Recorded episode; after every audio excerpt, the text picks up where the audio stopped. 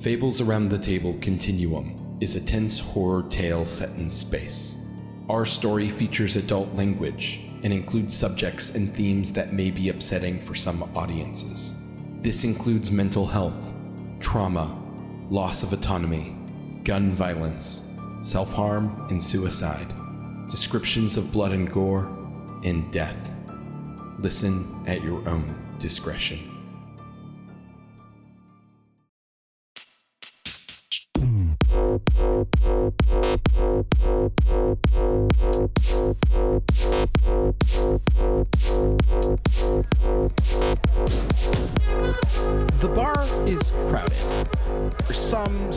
Of weird modern song playing over the speakers, um, except it's kind of distorted because the speakers are broken.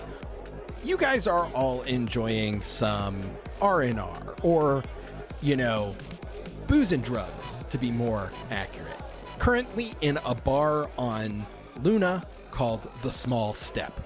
It's darkly lit in here with lots of like black lights, and the walls are decorated with accoutrement and photographs of the earliest days of the space age. NASA astronaut portraits, the photographs from the moon and Mars, all from the mid 20th century. But all of these various photographs and other NASA space themed decorations are all vandalized with markers and paint, some of which is glowing under the black light. Um, and drinks are flowing. What's everybody drinking? Whiskey ginger. Whiskey ginger. The ginger is synthetic. It tastes like plastic, but uh, it has that just a little bit of a tingle uh, that you can close your eyes and imagine that it's real ginger. Oh yeah, perfect. I think probably whatever their highest proof gut rot is.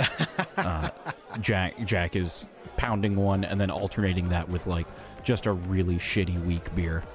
gotcha, gotcha. Yeah, they have a liquor uh, that they just call jet fuel. Yeah, good. Uh, Um, it's it's basically Everclear, but it's not clear, and that's concerning. Evermerk. Yeah.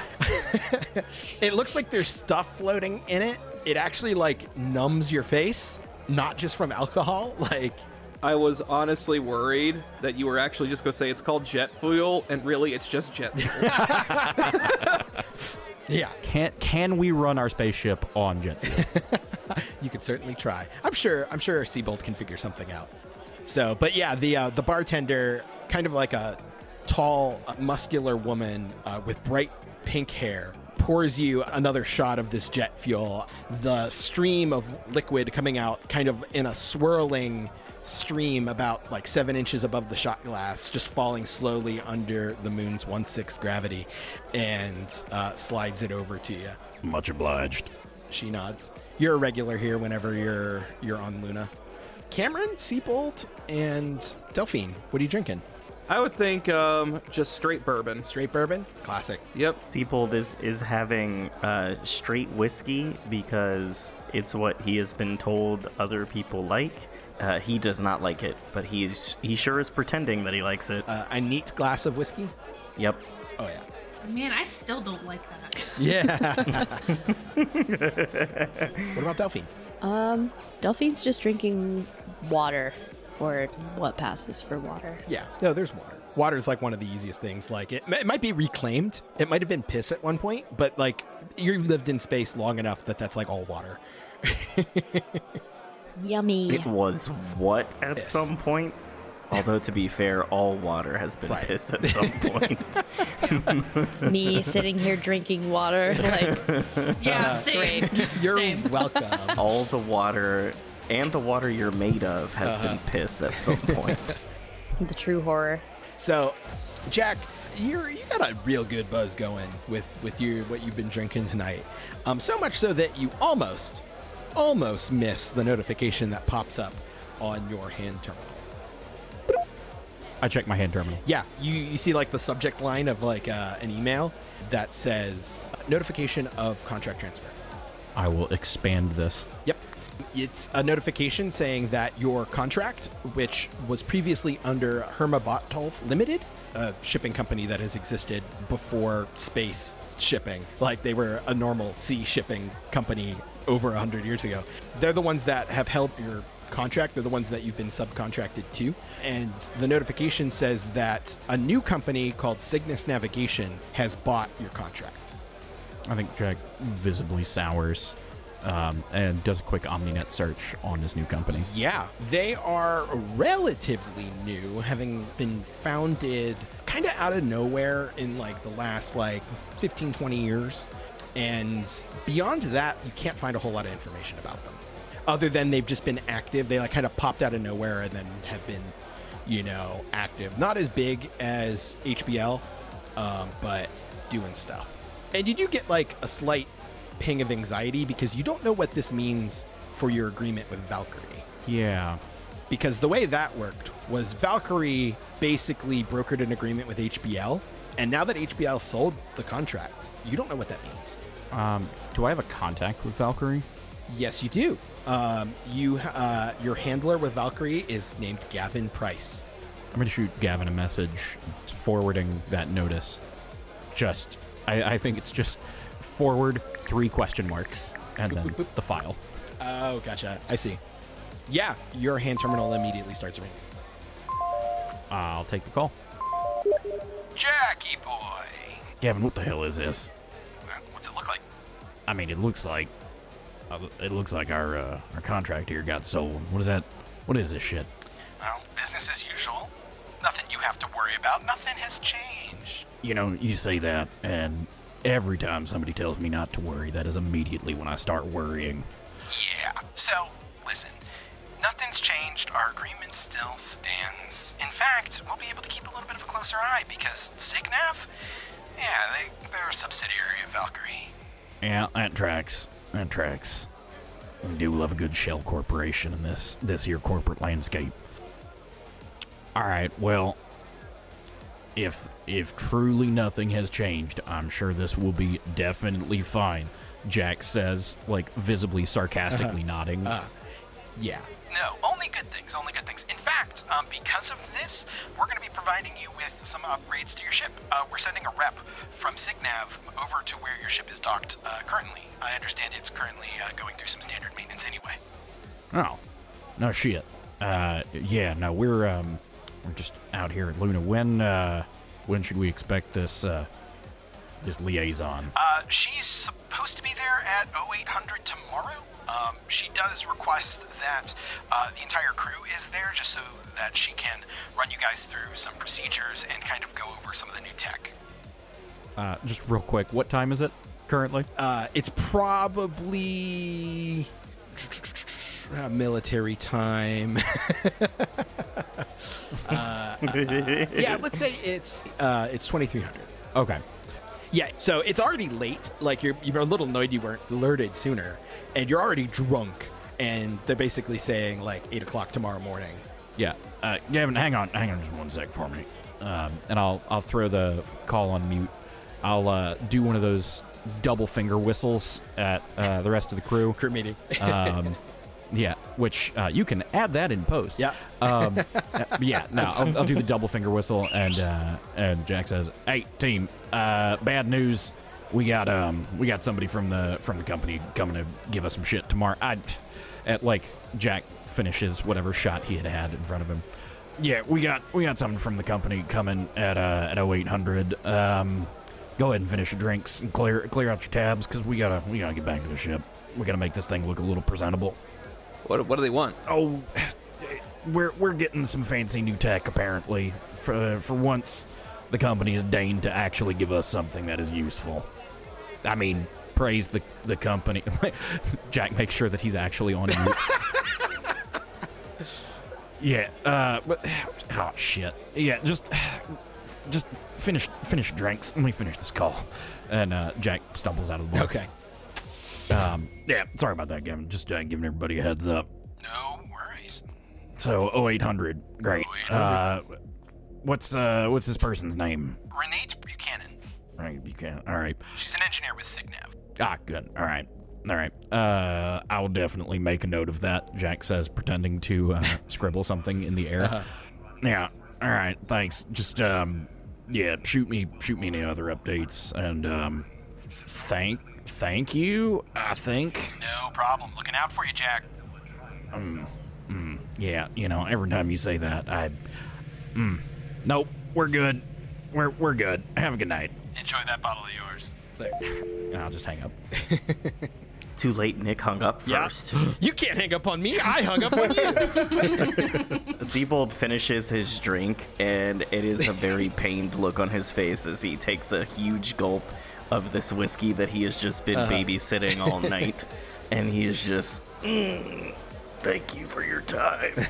Bea chuckles under her breath. think uh, He's been enjoying this from the start, just watching him drink this. Cameron will give him a hearty slap on the back. you guys go back to the ship, uh, wake up in various levels of hungover, I imagine. You could decide how much. And you meet this Signav engineer uh, waiting for you outside the airlock at 0800 sharp. I think Jack is visibly slumped over with the the darkest, deepest bags under his eyes, um, but otherwise is as presentable as can be expected. He prods him in the back to straighten his posture. Yeah, Cameron's bright-eyed and bushy-tailed. He's he's fine. Yeah. I think Bea is a little hungover, but she's definitely playing it off like she's not and is like standing at attention. If anyone was watching closely, which toss up on if anyone was, um, you might have caught Delphine throwing back a pill of some sort, but otherwise look looks about as dead-eyed as usual. Got it. So yeah, the airlock opens, and you see about a, a middle-aged woman with a short cropped hair, graying in places. She's wearing a, a well-fitted flight suit with the Signav logo, which just says Cygnus Navigations with a stylized Cygnus constellation, which is kind of like a cross type type shape, and it's uh, in yellow on like a army green flight suit. TL Pilsner. So uh, yeah, this is the clusterfuck, huh?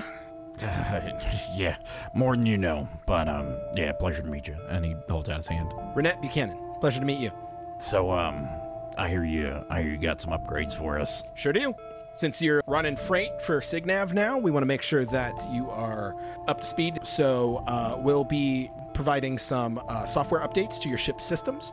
Uh, your AI will be a little bit more responsive, a little bit more um, useful. Uh, still not nothing like uh, some of those uh, crazy AIs that they're working on over at uh, Ether, but we're going to be uh, providing an update to your stasis pods. Um, hopefully, solve some of the known issues with those, and also uh, make a few other miscellaneous updates uh, throughout the ship systems.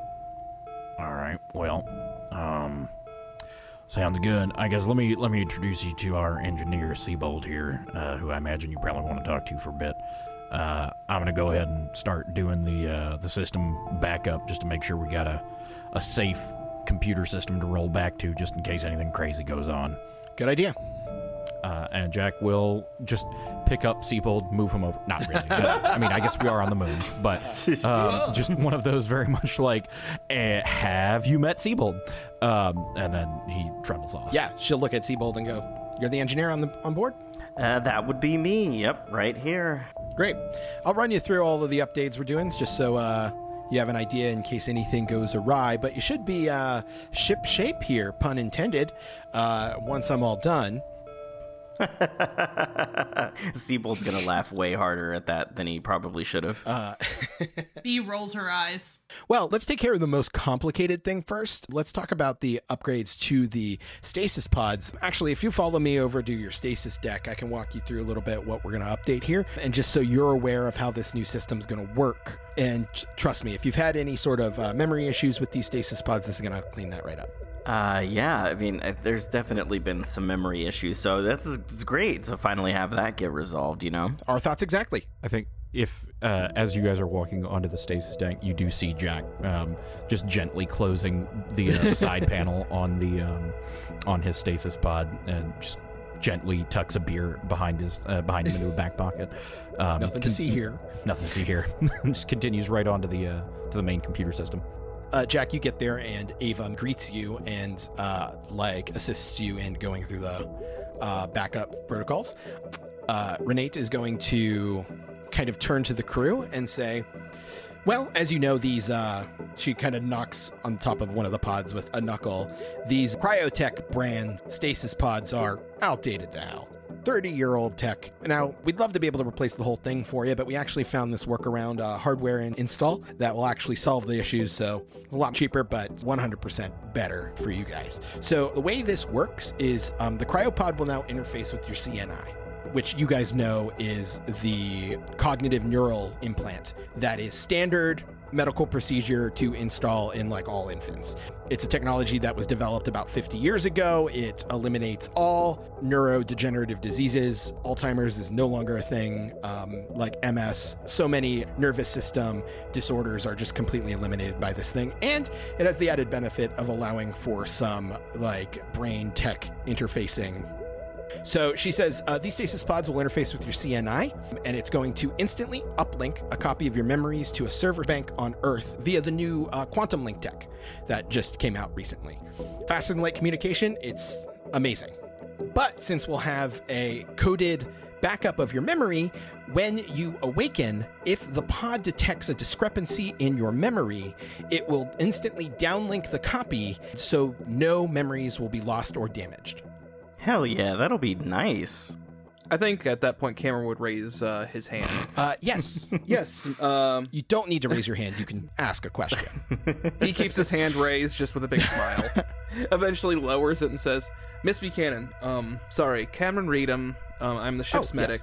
Uh, just a quick question about the um, stasis pods connecting with the CNI. Is there any problems that could occur from any sort of neural damage, anything that could potentially make the CNI malfunction?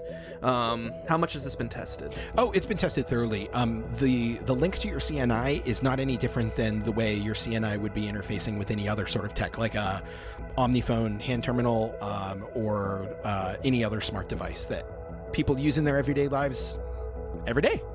Okay, so uh, Nick, would I know has this been done before, where you would connect the CNI with the cryotube? Uh, this this would be a relatively new application of this. Okay, well, I will say, all right, with that said, is there any other side effects that I should be aware of in case uh, crew experiences delirium, you know, uh, loss of speech, anything like that? No, uh, since this technology is using the CNI technology, which has been proven over the last 50 years, uh, we have not noticed any any side effects that uh, we can report. No, nothing beyond outliers uh, that we can't rule out other causes. All right, well, thank you then. Of course.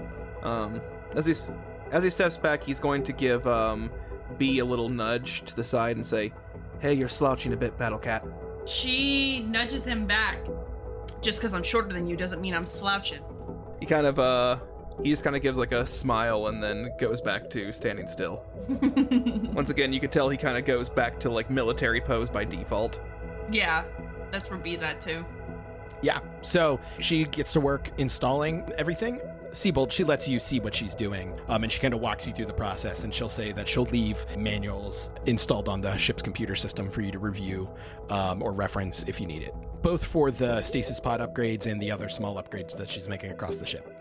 All right, yeah. I mean, it all makes sense for me. I mean, it's great having somebody like you show us how it's done, yeah? You can learn a thing or two. I've been doing this a while. So, a couple hours pass. Renate finishes her work and she packs up her tools and just says, Well, if you run into any issues, uh, feel free to uh, contact the company. Um, and then she looks at Jack uh, or give uh, Mr. Prince a call. And she like winks and turns and leaves through the airlock. Thanks a bunch. Oh, I, I don't get to give you a call? I'm afraid I don't do house calls. Damn it. Bea rolls her eyes again. She's like twice Seibold's age. Seibold does not care, okay? He's gonna climb that tree.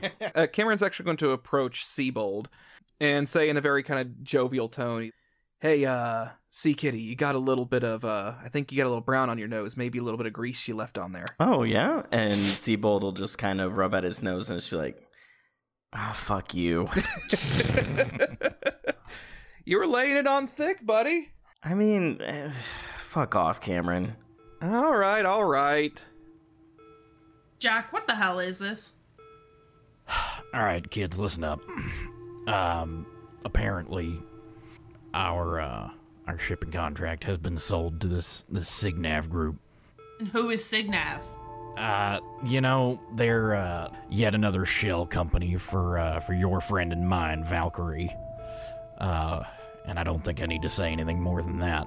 But moral of the story, uh, we don't have to trust them, but we uh, we do have to use what they gave us. So, uh, Seibold, you uh, you've got the manuals on all the the cryo nonsense and whatnot, right? Sure do. They're uh, uploaded on the computers. Fantastic. Yeah, Bea, could I? y- The rest of you are dismissed. Bea, can I borrow you for a moment? Absolutely. Um, and I'm gonna I'm gonna take Bea back to wherever it was that I was doing the Ava backup, wherever that makes sense for that to have been. Yeah, so that would be deck two subsystems. Great. So as as they're walking through uh, deck two, like, so look, I don't trust these motherfuckers any more than, well, anyone else, I guess. But uh, I don't think you should either for obvious reasons, and that's why I'm gonna give you one of these. And uh, Jack pulls out what I assume is our most advanced form of storage technology at this time, which is the zip disk. Um, and uh, on it, it has uh, Ava 1.0.8 point whatever the operating system was that we just upgraded from. Um, and he hands it over, says, "Just hang on to this, just in case something goes weird. Call me, call me paranoid. I know everybody does, but I, you know, I just, I can't, I can't trust it." Um, and then I uh, don't think you're paranoid for this, Jack. They own more of our asses now. I trust them even less than I did before, which was not much. Yeah, you know we don't get anything for free. Any any nice things that we get come with extra surveillance and or extra extra ropes to walk and all that shit. But moral of the story being I don't I think it would be ridiculous to assume that we are being spied on by our corporate overlords, Jack says, eyes obviously wide and nodding sarcastically. Um but you know, just just in case you need. Uh, and Jack points to the the zip disk, and then points to where it goes uh, in the system. He says, "Just um, you know, just in case." Understood, sir. Oh, please, you don't don't do that. That feels real weird. I hate that. You know, I hate that. She smirks a little at him. She did it on purpose. Oh, that feels real bad.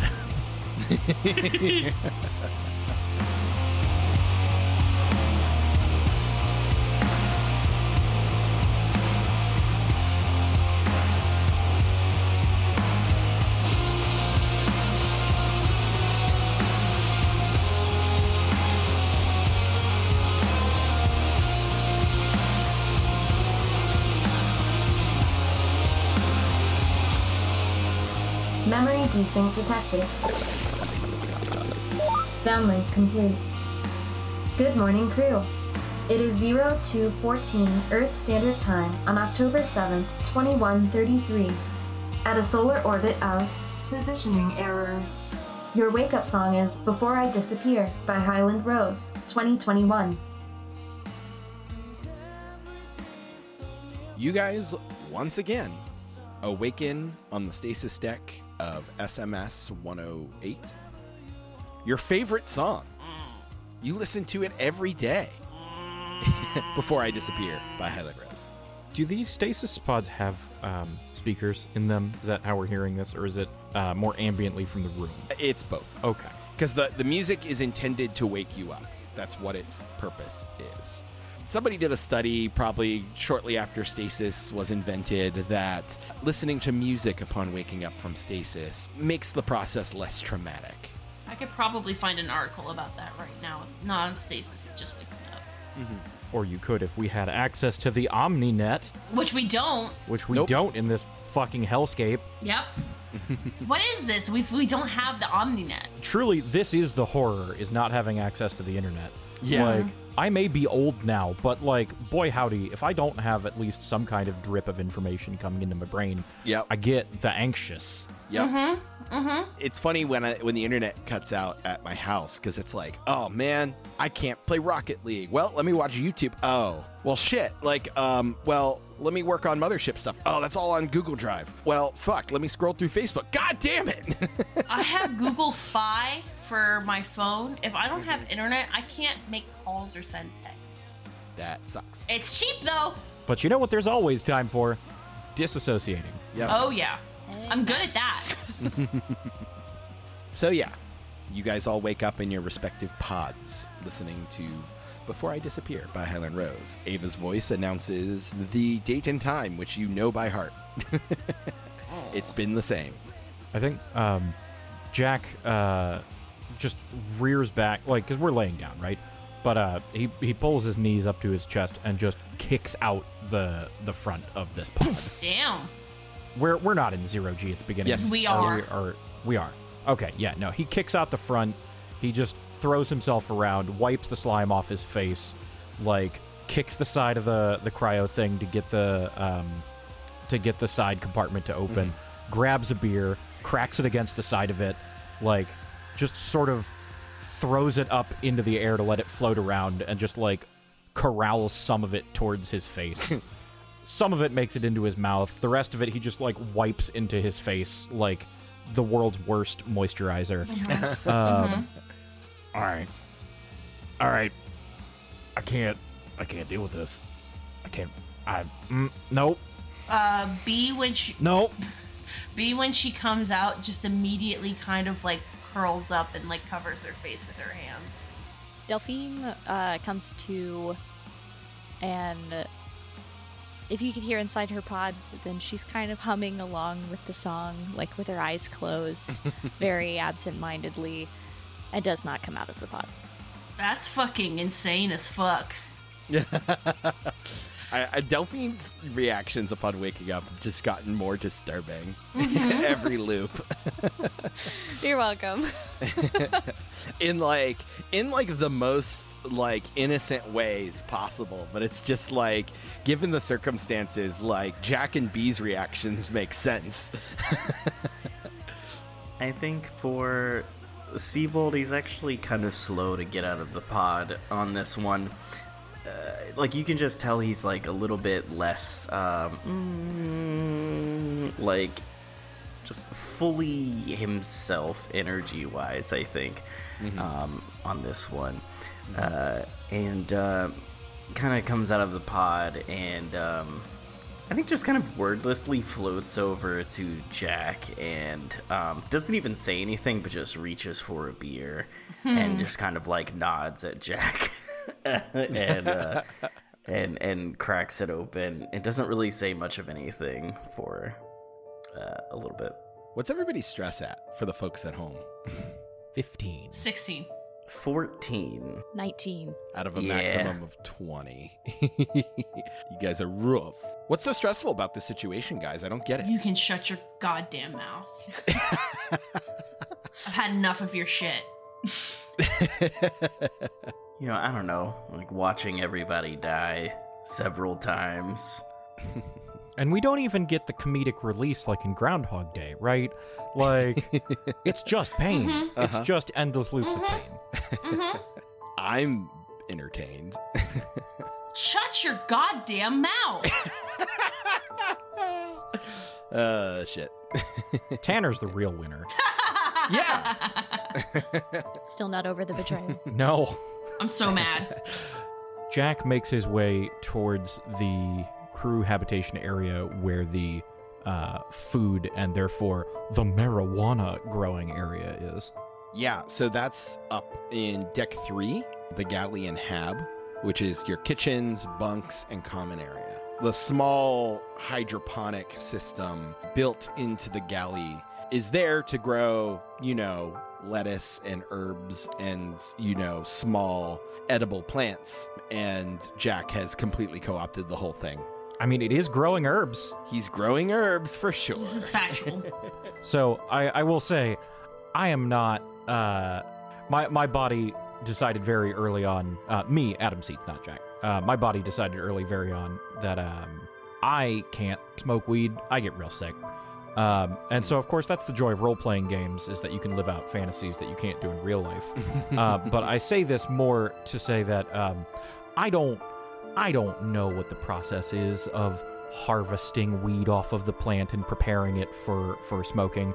But I will say that the phrase uh, "anti gravity bong" makes me chuckle a lot. so, uh, presumably, Jack will go over to the hydroponic area, gather what he needs, and engage whatever the hell an anti gravity bong would be, as opposed to the gravity bong, which presumably would not work. Right. Um, and just takes a just a big fat rip. yeah.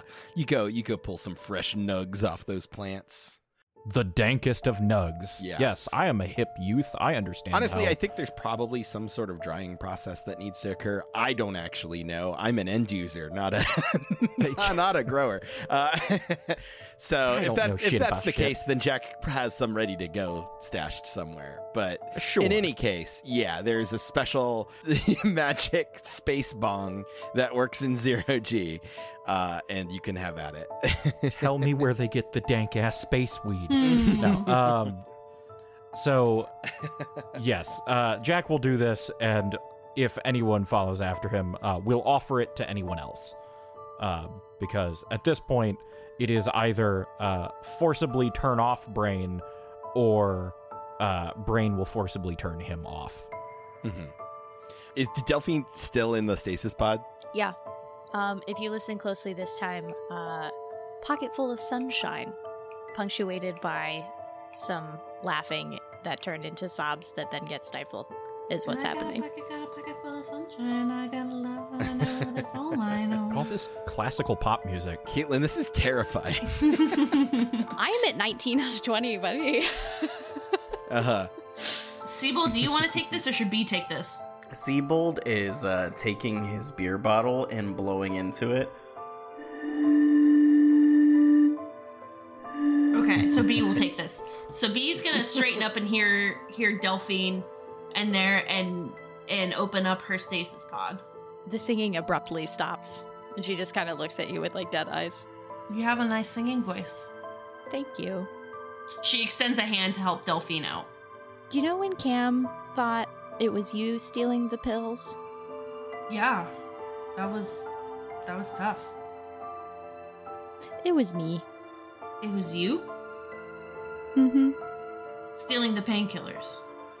She like reaches into like her breast pocket and pulls out a handful and lets them, I guess, float away since they're not gonna drop. Bea kind of like watches them and then looks at Delphine like wide eyed and then looks back at the pills. Seibold starts laughing, but it's like breathing into the bottle. So Uh, Like she, she's still holding Delphine's hand and she just goes, "Why?" Didn't want to feel it. Mm. Bea hugs Delphine. Delphine just cries. And she kind of like sags out of the pod. Seibold now stops laughing. He rubs her back. She doesn't really know what to say, but she does know like rubbing back helps. hmm and she's gonna pull away after a minute and like like still hold on to her hand and be like, "Why don't we go read some books?"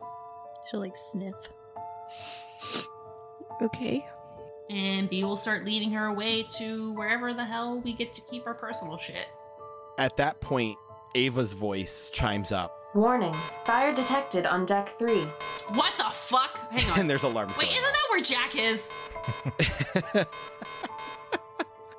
Yeah. Forgot there's no toilet paper rolls in space to do the thing where you blow into it so you don't get in the fire detector. It's dryer sheets. I've seen the youths do the thing with the thing at the thing. I dated a youth that did the thing at the thing. I busted the youths who didn't know how to do the things. We've got all across the spectrum. I smoke in my own house because I'm an adult. you know what? Hey, side note, um, it's it's topical right now as we uh, as we record this, and it'll probably still be topical when you listen to this. Uh, congratulations, Maryland, for uh, for legalizing the marijuanas. Hooray! Hell yeah. Balls in your court, rest of the country. Bea will stop and sigh and like squeeze Delphine's hand and be like, "We gotta check this out first, okay?" All right. Is Jack cursing at Ava and providing the alarm? I, I think like he's he's coughing heavily and like is trying to make his way over to wherever the closest Ava panel is. Just like slap at it uselessly. Shut, shut the fuck. It's fine. Just disable the. It's not. Oh my god. And like wi- wipes the remnants of the cryo slime and also the beer like off of his face. He's just like, Son of a fuck. Look, Ava, it's fine. Just override the the fire uh, safety rules. It doesn't fucking matter right now anyway. Override confirmed. And the alarm stops. Oh, thank God. Bea is still going to gently lead Delphine in that direction. She's security officer. She's got to do what she's got to do. Yep. Is Seibold coming? Seibold's uh, just gonna kind of watch them float away, grab um, the rest of the beers that are stashed uh, by Jack, and just kind of like trail behind. Uh huh. And has finished chugging the first beer after the hug, and has now cracked open a 2nd beer. Uh, also, just chucked the Uh-huh. first beer and let it smash against uh, Cameron's stasis pod. Poor Cameron. Poor Cameron. Fuck that guy. Oh no! I still love him. This is this fucker's fault. Anyway. But yeah, well, we'll make our way up to deck three. yeah, you get up to um you go from the stasis deck, deck five, up to deck four in the med bay, and at that point you do see smoke, Mm. but it's immediately followed by the smell of skunk. Uh, faintly, not super strong, um, and so that you could put two and two together before you even get up to deck three. There's a faint haze, Busted. Bea sighs and proceeds. and that's about when the alarm turns itself off. Jack, I mean, through the the bleariness and also the cloud, probably clocks you on. and Says, ah, I was wondering when y'all get up here. You uh, you want to take a hit on this? Bea pauses, like she's not going to, and then immediately grabs it off him and takes a hit. Excellent. Yeah, please add whatever relevant um here. I'll, I'll Okay, do the I'm- Foley work myself. Ah, thank you. Yeah, that's you know that's a commitment to service. and I really appreciate you for that. I will fall on the sword. Uh, yeah, Bea, you take a hit, uh, and you immediately feel that that wave of euphoria that comes with. Uh, I imagine this is not something that Bea does often. Mm-mm. Oh no, she's very mar- she's very weed naive. Yeah, I'm not even gonna make you roll for anything. There's no point. But it's uh, you immediately start coughing. Mhm. Um, but that's followed by this wave of like just soft fuzziness and euphoria and Mhm. like feel very floaty, which floatier than you already are being in zero G. While still coughing into her Yeah. arm, Bea's going to hold it out to Delphine. Ew. I'll go it's uh it's good for you. Puts hair on your chest, whether you want it or not. It might help with the pain. Mm, I think I'm allergic. It's unclear if that's actually true or not. She just looks at you guys like, Ugh, I don't think that looks like it's gonna be helpful. Jack shrugs. Suit yourself. Takes it back. Um, Seibold, you get in there about now too. Yeah, Seibold uh, kind of sees Delphine uh, pass up on the space weed and uh, says, heads up, and uh, chucks a beer bottle over in Delphine's direction. Does not wait to see if Delphine notices. oh no. uh, Delphine. hang on, because I, I want to see offhand if I give myself a 50-50 chance of noticing. I do this shit to myself in D and D all the time. Uh-huh. Wisdom saving throw for no I'm reason. say she does not notice, and the can. I will say he's not like No. throwing it full I'd say- strength. It's a Like- drip. It's Yeah, a yeah, yeah, push. yeah, yeah, It's a just a push, Yeah, and it drifts yeah, through yeah, the zero for sure. Like he's not yeeting it. Uh, It doesn't do damage or break or anything, but uh, Delphine, you are startled as something hard and cold bumps against the side of your head. Well, no, no, no. Does Bea notice? Oh, does Bea notice? Um, yeah. Well, actually, I You just, just took I a did hit. just take a Probably Sitting hit. here not. coughing, yeah. do, Okay. do you want to try to notice? Sure. Um, I'll roll a d20. uh, well, go ahead and make a. Uh, we'll use we'll use the mothership rules. Go ahead and Okay. make a speed check with disadvantage. Oh hell. I thought you were using the mothership rules insofar as you had maxed out your. Uh, your You're not going to gain like, a well, stress for this. What do I panic Yeah, about? you're not going to gain Okay, a stress okay. for failing here. This is for fun. Okay, that was gonna be my question. That was Yeah, gonna be my yeah. question.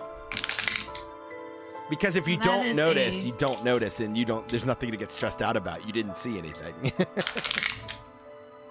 That was a 60 and an 83, so I don't know. so yeah, uh, Delphine, um, something hard and cold just gently bumps against the like back of your head, just sort of right behind your ear, out of nowhere. Just poor Delphine. it doesn't Um, hurt, but it startles you maybe a little. No. yeah, she'll startle and then kind of turn around, notice who came in the room, see what is now, I would imagine, retreating away from her, and grab the beer out of the air. I'm so sorry. I thought you would catch it. I literally said heads up. I didn't expect for it to hit your head. Okay, I'll stop talking now. How many beers you got left, kid? But this many? I, I do think Jack will, um, presuming that there is no chance of hangover, getting crossfaded, like any any sort of negative effects. Oh, we'll still get crossfaded. but yeah, uh, I, I think just Jack Jack will uh, partake in excess, shall we say? Sounds good. I think if if anybody tries to talk to Jack, he would just hand them whatever intoxicant he has on him, uh, and he just shh, shh, nope, nope, just nope, just take it, just take this. I do just think it's funny that our characters have talked as little as possible already. One thing to note is that um, unless Delphine pulls away, Bea's not letting go. She's not going to pull away. We cute, we holding hands. Mm-hmm. Aw, gay. Uh-huh. I would say that would mean that this would foreshadow somebody dying. Except spoiler, we're all gonna fucking die over We're and all gonna over. fucking That's the whole point. Yep. Bea will lead Delphine to towards her bunk and like sit her down and like start digging through her stuff and pull out like a really small book. And I'm pulling this book because I list I literally just listened to it and hold it into her hands. She goes, "It's another classic. It's called All Systems Red." It's really funny how they think the future works. Delphine will take it and just silently flip it over to the back to read the back. So essentially, it's about a uh, security unit that liberates itself from its governor unit, which you know tells it what to do and likes to absorb media, but has to avert disasters anyway. You look at the back of the book, Delphine, and see that the main character is named Murderbot. I think reading the back, she just kind of chuckles to herself and then doesn't say anything but thank you. I think you'll like it. I know we don't have a lot of time to read right now, but you know, if we ever get out of this, I think she just won't say anything and just open the book. um, Bea will settle down next to her. Seibold, I know, I know what Jack's doing. Seibold, what are you Mhm. up to? Are you going to interrupt this moment? no. That feels like a very Seibold thing to do. No, I think uh so your bunk is like in the same like area that everybody else's is. Yeah. Yeah. you guys don't have your own Okay. rooms. They're basically it's like a bunk area, and then there's six alcoves Right. in the wall that's just big enough for a bed, and then on the far side of the alcove in the wall are like shelves and uh, compartments and drawers where all your personal effects are. Yeah, so I think I think what Seibold's doing is this is all right. So let's say we've been maybe awake for like 15 20 minutes or so. Seibold is now on cracking beer number 3. Chucks a beer cap at the at the table and it just kind of bounces off and floats away in 0 G Yeah, and he's like so we- we're all on the same page here we're just uh, not gonna go on the uh, ship and die gruesomely this time or uh, by our own hand and looks over at jack Fuck it. I think like as you had started saying that, Jack had been like floating over to do the whole like put the single finger on your lips and just shh, shh, shh, shh. and then as soon as you call him out, he like stops right before he gets to your face. And he points like right at you, like um, you know, index finger probably an inch from your nose. He's like, "All right, that's fair, but you didn't have to say it." And then turns around and well, floats around, and uh, goes off towards somewhere else in the room. Seibold said this in the presence of Bea and Delphine. Yeah, no, he's he's definitely not trying to say it to himself. So yeah, You're all on deck three right now, and um, while there are separate areas, it is kind of like an open space. It's just like this side of the deck is bunks, that side of the deck is the galley, and then the middle area is like the commons where there's like a table and chairs and um, like a little couch. Bea will look up from reading over Delphine's shoulder that she's kind of like huddled into. And she'll look up and she'll be like, Do you want to die? no, that's what I just I just think it's funny that we're all on the same page. You know, I'm fucking sick of dying. I, I died first last loop, if I remember correctly, And I watched you die. and I fucking nursed Delphine Okay. you know, while getting shot by this robot lady who then gets controlled by an alien. So I don't know. You know, we all No, experience no, no, terrible Seibold. I watched you die. I know. I watched you I die know. over and over. I died. How do you think that felt for me? I know I've died too, Exactly. but I'm your goddamn security officer. I think as as Bea says that, Jack probably hears it and just like to himself does a, a sarcastic, jaunty like salute in her direction. Probably not such that she can see it, but Yeah, it's probably best she doesn't see it right now. um, Bea is gonna get up and move towards Seibold kind of like aggressively. Seibold, I don't like you. I think we're on the same page about that. But you're my crew.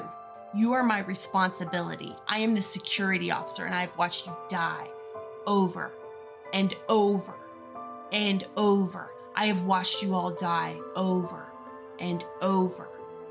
Do you understand how that must feel to someone who is solely responsible for ensuring your safety? My job is to make sure you don't die. And I have failed over and over. She's like in your face now. It looks like Seibold wants to say something, but he's forcing himself to put the beer bottle up to his face. Well, and he puts a finger up, actually, like one second, as he takes a very long sip. He smacks the beer away. Oh shit! Suds go floating out in the zero G.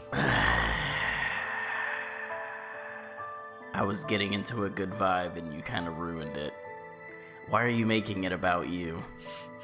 Immediately after saying that, Seibold starts getting another beer. He's gonna shove away and go, because this whole thing has been my epic failure, Seibold. This this whole nightmare experience has just been me failing over and over. Did you fail? Newsflash, sweetheart, we've all failed. What did you fail on, Seibold? You made the EMP that the monster ate.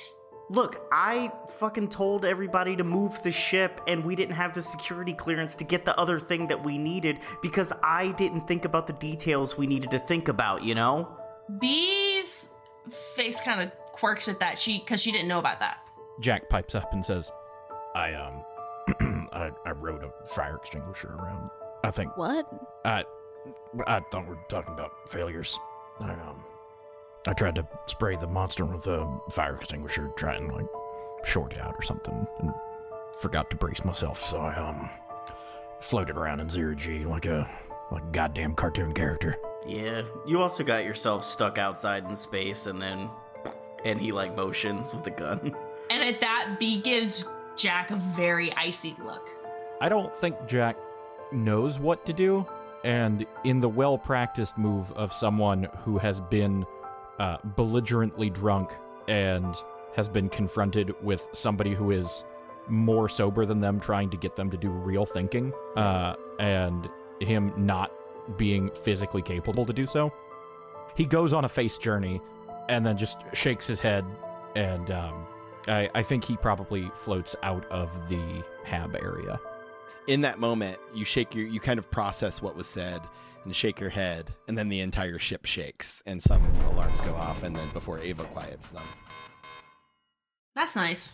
Well, finish your beers, kids. The last call. You know, you guys have about 35 minutes before the next loop. We still have 35 minutes, Jack. All right. It's halfway to last call, and fucking. Let's talk. Fine. Would this be a bad time for Delphine to look up rather plaintively from her book and just say, I was trying to read, and then just exit to go sit in her pilot's chair? I think that's fair. Yeah, you take your book and you float towards the ladder and head up to the bridge. She pulls a beer out from underneath her chair. Ah, we all know where the beers are. you guys don't need to hide them. It's your ship. We like to let Jack think that he's hiding them. Uh, right, it's a game. Mm-hmm. We all know where they are. We all know. Bea is going to move towards Jack in zero G, of course. You killed yourself, Jack. Well, I mean, that Jack killed himself. That's still you, Jack.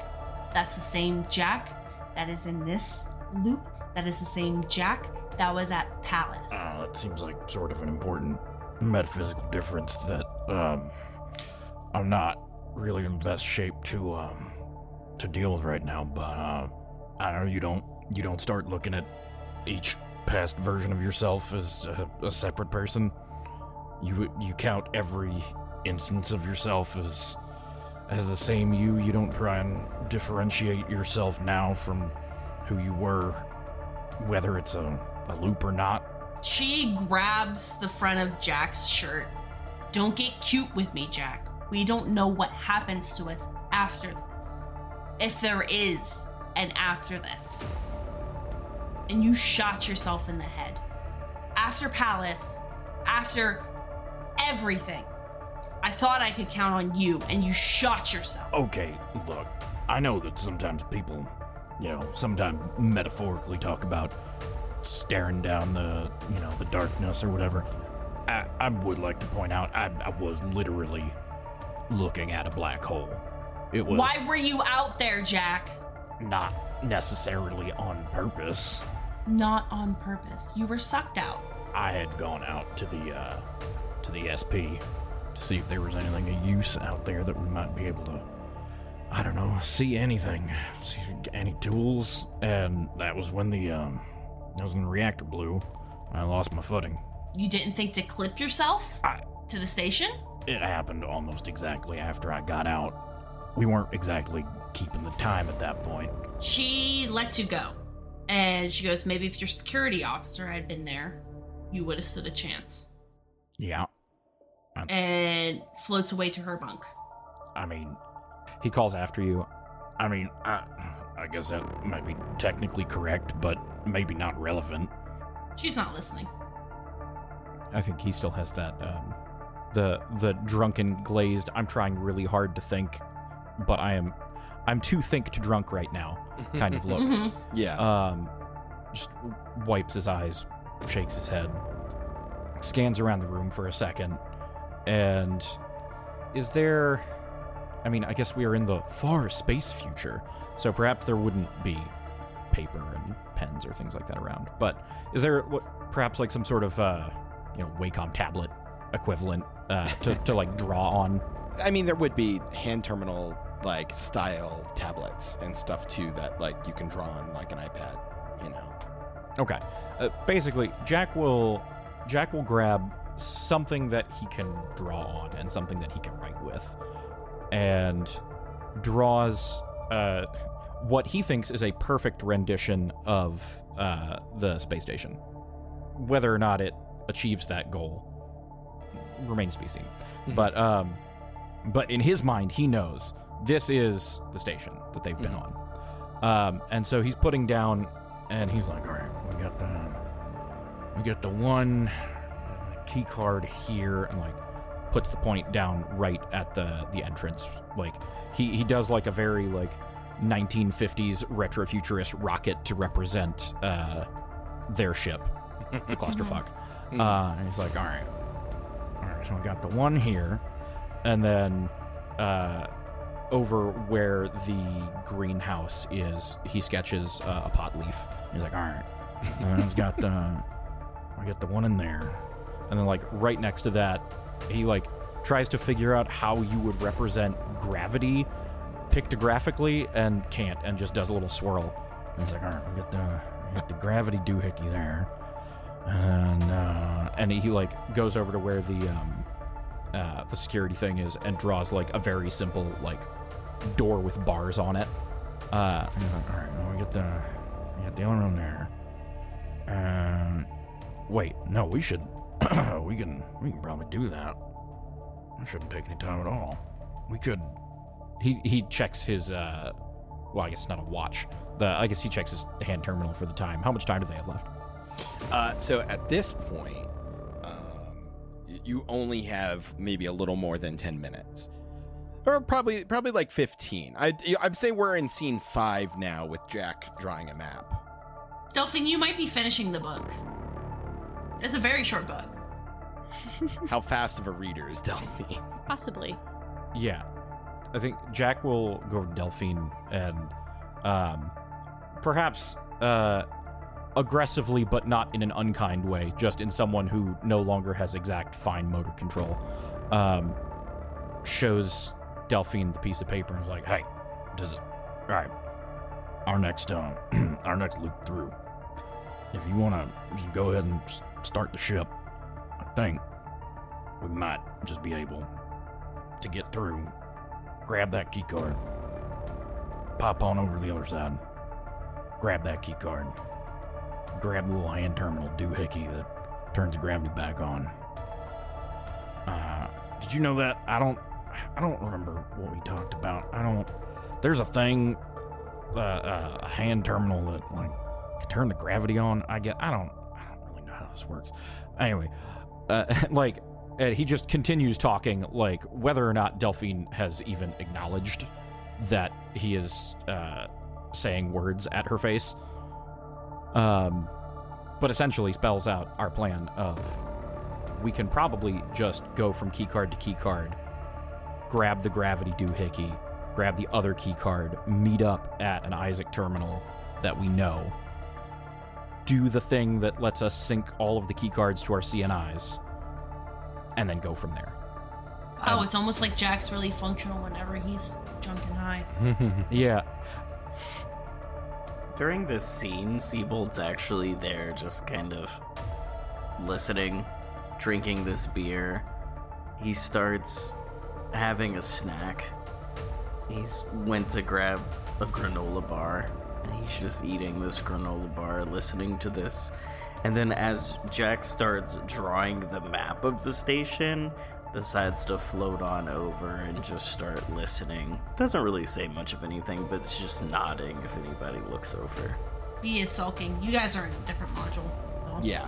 Uh, Different deck. Yeah, sorry. as I, I don't even know that Jack would have clocked Seibold coming over. I think he's so deep in the explanation. Frankly, I don't even know that he clocks that Delphine is there, or if he is, lis- or if she's listening to him. But like, he is so delighted that two brain cells have rubbed together, and uh, and he he gets done saying things and like stops, becomes slightly self-aware, looks around, looks at the both of you. He's like, ah, and uh, have has anyone here played uh, Disco Elysium? No. Oh, that is a shame. Mm-mm. Uh, it's on my everyone- Steam list.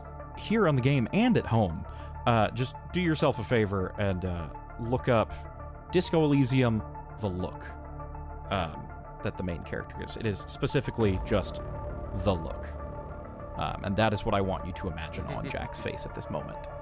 Um, just uh, somewhere that is something between uh, a smugness that is there to help hide the self doubt, but also is uh, a kind of self confidence that comes out of being so unconfident that you stack underflow it and then come back up on top. And now you're confident again. Literally just Googled it. It's Um, beautiful. And I think, I think you can tell me otherwise, Nick. Um, but I feel like as he gets done with that explanation and looks at um, Seibold and Delphine and like gives them the look, and they're like, ah, right, uh, you, it looks good, right? Um, I feel like that might sync up with the end of the loop. Yeah, you do that just as you guys all begin to hear the music. You have about a minute. He holds her head in her hands again. Seibold and Delphine, you can react to Jack's uh, plan here if you'd like. Seibold's kind of listening on, and uh, as he's munching on this granola bar, he's like, mm-hmm, mm-hmm, mm-hmm, mm, mm-hmm. Yeah, makes sense to me. Delphine? Um, Delphine looks up from her book and kind of looks a little like scandalized about this look that Jack is giving them by the end of this. Um, but nods and says, You've had some pretty terrible plans before, if I'm honest. But this isn't the worst of them. And that's when you guys wake up in your stasis pods once again. And you guys get to make a rest check. Since, well, not necessarily the most restful of a loop, you did take the time to uh, part, imbibe in some substances and not uh, overly worry yourself with the current nightmare scenario happening on the station you're docked to. Get some things off our chests. Yeah. So the way a rest save works is you make a saving throw with your worst save stat. Oh God. So that's the stat with the lowest number. Great. However, if you participated in any stress relieving activities like recreational drug use or heavy drinking, you can make that check with advantage, which I believe all of you qualify for. It's not like a you know double, quadruple, quintuple advantage to like every instance of things. Yeah. Yeah, can I roll three times because I smoked and drank? Uh, no, I think it's just one general thing. well, I failed. Even with advantage? Yes. My lowest save is 17. Yowza. Yeah, my lowest save is 18, so this is gonna be still a little rough. Jax is a 26. So we're going to see. But also, for once, for the first time since we've been recording this this podcast, I have physical human dice near my desk, which means I can roll physical dice. Because That's uh, amazing. uh, a little while ago, I got my Kickstarter rewards from the Old Gods of Appalachia podcast. 'Cause They're doing uh, an RPG, and so they have the Cipher System dice, which are like a D20 and then D10s and D6, and a little fancy little rolling tray, uh, which none of you can see right now, but I think they're neat. Just take a picture. I could, or I mean, they're online, but um, and of course, now that I've said that, I've talked about these. It's gonna be like roll a 99 or some bullshit. Um, you know what? I'm going to be nice here. Given the scope of this game and how constrained it is, I'm going to just generally say that by spending the loop in this way, you automatically succeed on your rest save. Thank you. So, but you still want to roll because that will determine how much stress you recover from. Because it's it's the ones digit rolled. So if like you rolled a 24, you recover four stress. I'm very thankful to you for this, um, for one specific reason, which is that as I spoke, I cursed myself because I rolled 55, which, which would have been a critical failure. So thank you for your generosity in this one particular time. Yes. Thanks, Nick. I'm sure it won't double down on us later. I know what's coming up. Hey, what are all these health packs doing right before the boss battle? Uh, I recovered five. I also recovered I also recovered five. five sentence. I recovered six. Nice. That was a very restful loop. I'm now at nine stress. Your girl's still at 14, but it's fine. Ugh, 11. I'm at 10. Got it.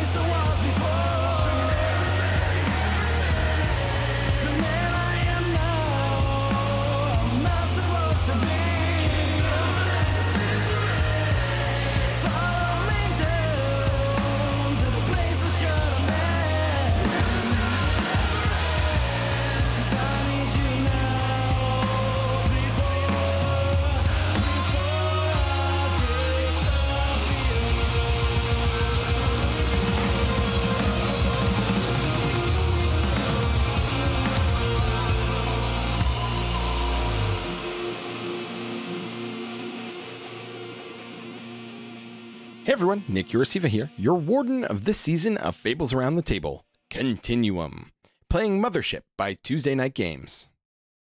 First things first, Adam insisted that I include a correction in the midroll of this episode. The thing they were referencing from Disco Elysium is in fact called the expression and not the look. So put away your pitchforks, Internet. Here's a quick reminder of the talented people on this episode. Kaitlyn Camp plays Delphine. She is a Fables veteran, having appeared on seasons Lost, Candlelight, and Greetings from Hell. She was also a guest on Tales of the Voidfarer. Rodger Page is Seibold. He is also a Fables veteran, having appeared on seasons Tainted Love, Lost, and Greetings from Hell. Additionally, Rodger plays Remix on our Masks podcast Cape Chronicles. He guested on Tales of the Voidfarer as well, and he's a streamer. Catch his streams at twitch.tv slash MisterRodger. That's M I S T E R R O D G E R.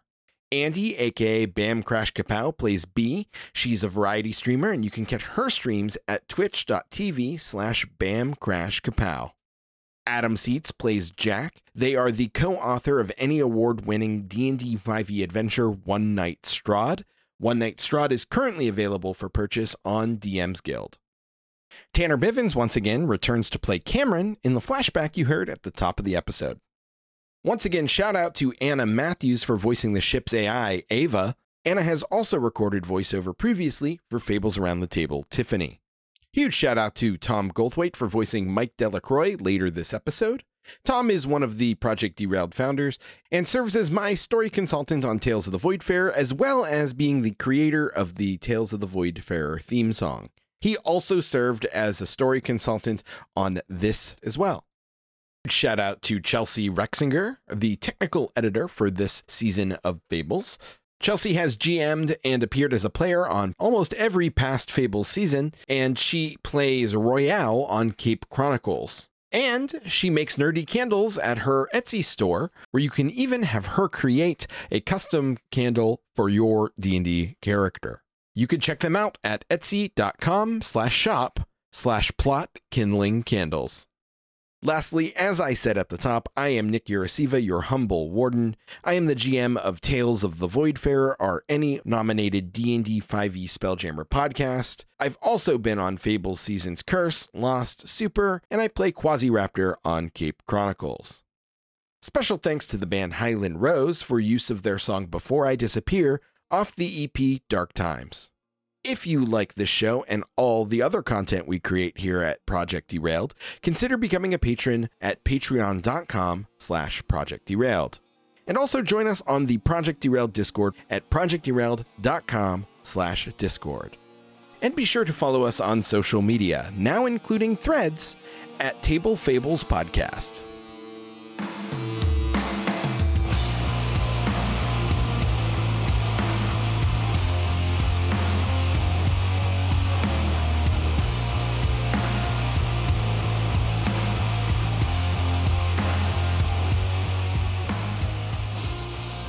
Memory desync detected. Downlink complete. Good morning, crew. It is 0214 Earth Standard Time on October 7th, 2133, at a solar orbit of positioning error. Your wake up song is Before I Disappear by Highland Rose, 2021. You guys wake up, you hear Ava's voice. Same bat time, same bat place, and awaken in your pods to the catchy tunes of Highland Rose before I disappear. You guys all do feel some measure of better. It seems taking that loop to process your feelings and imbibe in substances sufficiently reduced your stress levels. While not gone by any measure, has allowed you to feel a little fresher upon waking up this time. Bea uses her mechanical fist to punch open her stasis pod.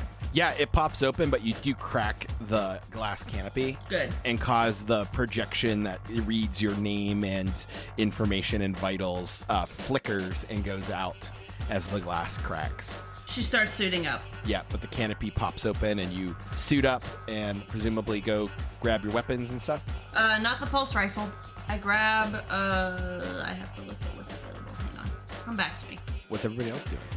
Jack, uh, much less aggressively, uh, will will go and kick the thing open again. But this time, more in a in in the kind of mania that one feels like when you wake up and realize, oh wait, I got paid today. I, like it's just Uh-huh. like the yeah yeah I can do it, and uh, he he kicks open the um, the thing and just immediately uh, goes as fast as he can towards the airlock to get uh, over to get the green key card. Okay. You don't even grab a beer. No, he he skips right past. it. Wow. Wow. He's a new man. He'll come back for it. Yeah. first things first. Yeah, no. Uh, yeah, you go up to the forward airlock, pop it open, see Ira's dead body floating there. Uh, help yourself to the key card. I think as best as he can, because almost certainly in regular gravity he could not. Uh, but Jack will uh, just roundhouse kick Ira's body away, flip him the double birds, and be like, ha, ha, "We're out of here." um, and pop back into the airlock. yeah, Damn, boy. Amazing. Yeah, so you do that. You get that done within the first scene for sure. excellent. Uh, Delphine and Seibold, how do you start your day?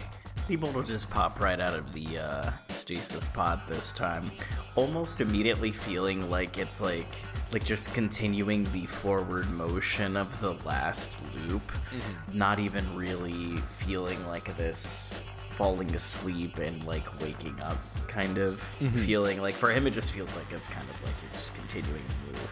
Yeah, it is a little weird because it feels like you should be hungover, but you're not. Mm-hmm. It's always a blessed feeling. So Seibold will kind of push himself out of his stasis pod and kind of look over at Delphine to see if she's getting immediately out of her pod. Delphine is getting immediately out of her pod, but she does so silently and just heads up to her her pilot's chair. Okay. Upon seeing Delphine going in that direction, Seibold does not really have much to do right now, uh, other than uh, just kind of wait for things based on our pseudo plan that kind of took shape. Um, Okay. and um, he'll kind of just wait and just kind of do do do and upon like maybe like 20 seconds after everybody has like started moving um, start to move to go grab beers for jack Got it. Um, was uh, Seibold going to try and like craft anything this loop or no? Just We hadn't talked about it.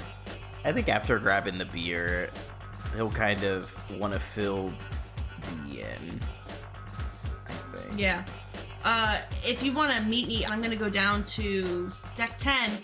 I am grabbing combat shotgun and stun baton, and I am grabbing foam gun and hand welder. So if Seibold comes and meets me down here, the first thing Bea's gonna do is shove the foam gun and hand welder into his hands. Sure. Uh, yeah, so I think that's what Seibold's gonna do. He's gonna go grab these beers for Jack, kind of float out and start making his way down. And like upon like crossing paths with Jack, be like, there you go. I'm just gonna and like not even throw it, but just like let go of a beer so that it kind of floats in zero G so that Jack can catch it um, as he's making his way down. Seibold learned his lesson. Jack shoots him a finger gun, "Ah, my man, um, and just one fluid motion grabs it out of the air, pops it on the side of the wall, keeps going. uh I like this energy. You gave us a loop to rest. We're feeling strong. Uh huh. We're a well-oiled machine right now. Yeah. Delphine, are you you're just prepping the ship now? Yes. Okay. So yeah, in the first scene, Jack goes grab the fob, Bea goes down to gear up, Delphine goes to start prepping, and Seibold grabs beers and leaves one for Jack.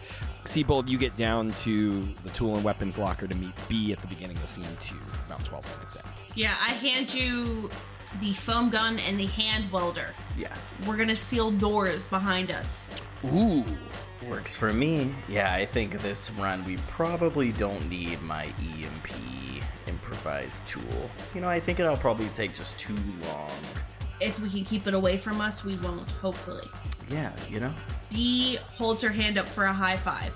Uh, Seibold will kind of fumble with the equipment that you have just given him and try to like give you a high five, uh, letting the hand welder kind of float off and then have to give you a high five. Nice. Yeah. Hell yeah. Yeah, and you guys feel the the ship's engines begin to fire up, and uh, Delphine, I imagine by now it doesn't take you that long to power up the ship and uh, disconnect. So, if I understood uh, Jack's chemical fueled plan, it's to fly over to Module Three now. Now that you have the green fob. Yes. Yes. Okay. Yeah. So while Seibold and Bea are down on deck 10, I think Delphine wastes no time doing that, and you guys can start moving your way over there. Jack, is there anything you're doing while the ship is traversing? Um, let's see. I mean, Jack. I, I don't bring this up a whole bunch, but Jack uh, also has a standard battle dress that uh, he's normally in in most of these scenes. Um, so I imagine he's making sure he's got that. Uh, he's checking his revolver, which of course he has everything that he needs for that because he always does, because that's how time loops work. Um, but he does it out of habit anyway. Um, I think uh, he will maybe not pound the beer quite as quick this time, given that he did just spend 70 minutes doing that. But uh, I think. Oh, you know what? Um. Oh, well, no, sorry. The, the the thought process I just had in my head was like, wouldn't it be interesting uh, if I were to have like a backup of something, or to, to test the way to like back up something that isn't these key fob datas to our CNI? But I forgot we had to be at an Isaac terminal to do that for the first time. Correct. So, um, yeah, I think Jack's probably just planning like uh, going through like, all right, well, if we uh, if we get one of those audio logs, maybe we can uh, we can tie that to the CNI, and then maybe that weird gravity thing. I don't. I'll ask Seibold. I don't, I don't know how this programming shit works. um, but just sort of like going through the plan of like, oh yeah, what if everything? What if we just try and stick it to it? Like the the less things we have to go back and collect again every loop, the more chance we have to get the fuck through this. Um, so I think yeah, just mental math. Um, Got it. We see the uh, we see the calculations and diagrams appearing in the air around Jack's head as he's Right, yeah, but all of the shapes are like a little wiggly, and like all the variables are like beer bottles. Um, I'm doing 10,000 ca- calculations a second, but they're all wrong. all wrong. uh, thank you, Shen Comix. Yes. all right. But yeah, that's Jack. Cool.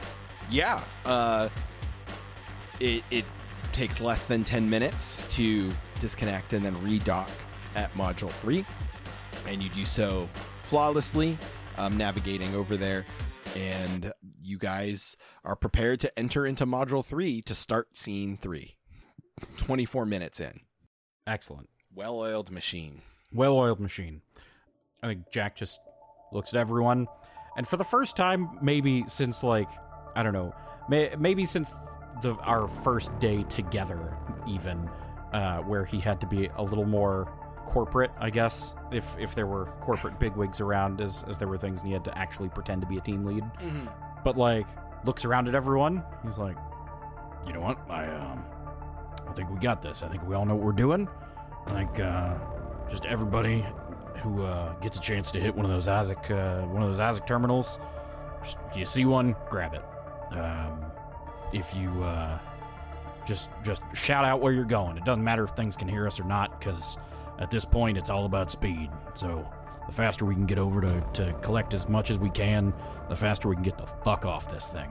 Probably. I nodded in real life and realized you guys couldn't see it, but Bea nods.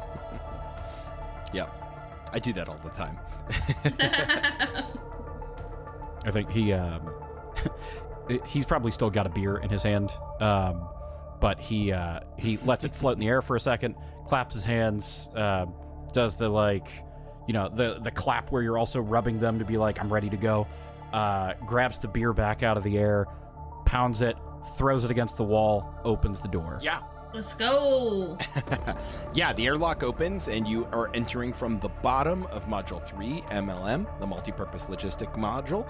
You float in there um, past the exoloader and heavy tools chest. um, up onto uh, the uh, Deco 1 general storage, and there is an Isaac terminal right there. And we've not grabbed this one, You have. Oh, that's right, but we have to do it again. Uh, that that's fine.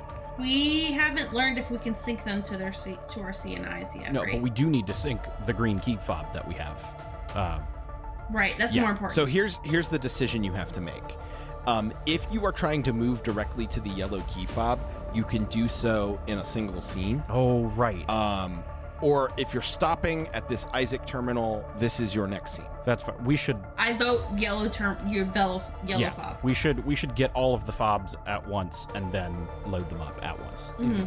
Yeah. Cool. Yeah, so you mo- go past that Isaac terminal into PMA four three, heading into Module 4, which is Environmental Control and Life Support Systems, and then head into PMA 4B down into the greenhouse, where you enter from the top, looking down this large cylindrical module with the ring catwalks with all of the arrays of vibrant green plants growing out of hydroponic pipes and racks. And you see that there is a body floating from a ladder about halfway down, tethered to it by a noose. It appears they hung themselves when there was once gravity, but there they are. You guys are now in the greenhouse. Sure. Um, I think Delphine was the one who found it last time, right? I'm gonna say I actually think it was me and Seibold. Yeah, it was But- it was Delphine and Seibold. Oh, I, I, I mean, Jack might have known that. I didn't. No, that's But yeah, I guess he looks at the crowd. and was like, uh, I, uh, I didn't come here last time. Um, one of y'all know where it is? Bea shrugs. Nick. Where was it? The the fob was on the body. Okay. And there is an Isaac terminal in here as well on the on the topmost deck that you pass on your way in. But we got it, right? You got the recording on this, yes, but you could use that terminal to sync fobs if you want. That's a fair point, and that means we can sync both of those and get the thing from this room and see if we can sync the audio logs to our CNIs as well. Mhm. Seibold will just say, I got it. And he will go over to the terminal and start doing the thing for the syncing and such. What do you say? All right, Isaac. Uh, g- uh, g- give me, uh, show me a picture of this guy's balls, please. No, I'm just kidding. see, see, I'm sorry, I didn't quite understand that. Can you try giving me the command again? uh, Seibold will say, um, all right, so I'm gonna go ahead and uh, sync the. Uh, uh, l- let me let me sync my my CNI with this uh, module here. I don't even know if that's actually gonna work or if I need to like hack some shit. This isn't one of my native functions, but it appears I do have a program in a partition that will perform this action. Would you like me to access it? yes, I would. That's why I said it. So here's the question: Is it just Seibold at the Mhm. terminal right now? I think Jack is there too. Bea's there too. Yeah, so I guess all of us except Delphine. Yeah. Well, Delphine, you could you could even um, by the time you go down and grab the fob, and you can even come back up. You would ne- actually need to do that first. Yeah, no. She, when Seibold was like, I got it, and then went to the terminal, Delphine was like, right. Leave me to do the dirty work. Got it. and like, as she was like going down to retrieve it from this body, she was also muttering to herself about how. Honestly, she preferred this one anyway. If anyone would have asked her, she hates talking to that machine. uh-huh. I think Bea's the only one that hasn't so far. I mean, I, Isaac's talked at you when you were denied access to doors and stuff. but Right. you haven't actually interfaced with any of the terminals. Mm-hmm. So, uh, Delphine, you grab the fob off of the dead body uh, once again and push yourself off to head back up to meet the others at the terminal. Yellow access fob detected. Access granted. Yeah. So as it's syncing me up, I'll kind of like snap and be like, Jack, you next, buddy. And just like bring him over and be like, all right. And now time for you. Syncing this security fob to the detected CNI. But all of you that are standing within proximity get the download at the same time. But it seems Isaac doesn't realize that that's what's happening. Nice. It's like, oh. Yeah, this is an unintended side effect of the prototype program. It's a loophole. Excellent. Hmm. But you do still have the green. Well, with the yellow, you, that, that gives you access to the green as well. So You know, we should do it just in Mhm. case. Like, Sure. We'll we'll go for the hundred percent unlock Mhm. achievement. Like get the get the full inventory, if we can if Sure. we do that for a sec. The audio log, you mean? Uh, well, uh, I mean the green key card, but also yes, uh, Jack would like to see if after uh, giving the password and accessing the audio log, if that is something that that program will allow us to also sync to our CNI. Sure. So you go through the same process to sync the green security fob, and that does in fact sync to all of your CNIs.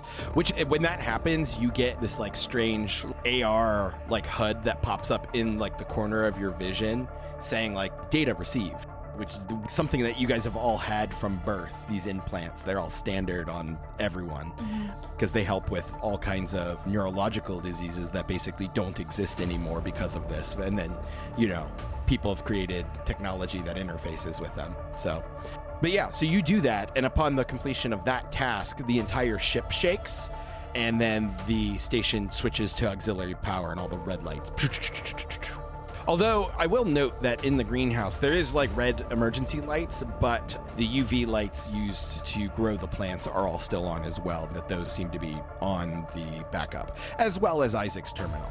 Oh, um, I'm gonna turn the UV lights off. or actually, I don't know. I, I'm thinking because we know that the, the creature sees UV light, I don't know if having all of them on would blind it to us or if it would make us more noticeable by blocking out part of the UV spectrum, like shadows. Um, I don't know if Jack's even smart enough to to know one way or the other, frankly. Roll for it. I mean, we are playing a role-playing game. I could roll a play. Would you would you let me roll an intellect check with uh with my bonus in botany cuz it's uh botany materials here? Sure. Great. All right. Let's see what these dice have to say for me. I believe. Um I will need a 53 or better. That is a 16. Mm-hmm. Yeah. Yeah.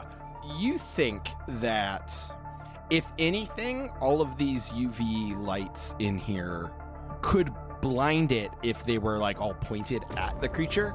The fact that they're not means the creature can see extra well in here. However, it's probably able to see you just fine. Like, so, okay, if you're just worrying about its vision, then yes. But from what you recall of the auto recording, it seems like it's using its electroreceptor ability as its primary sensory input because that's the way more powerful sense. I feel like we need tinfoil hats. tinfoil bodysuits. or, you know, like I say, Faraday cages. Um, but uh, okay.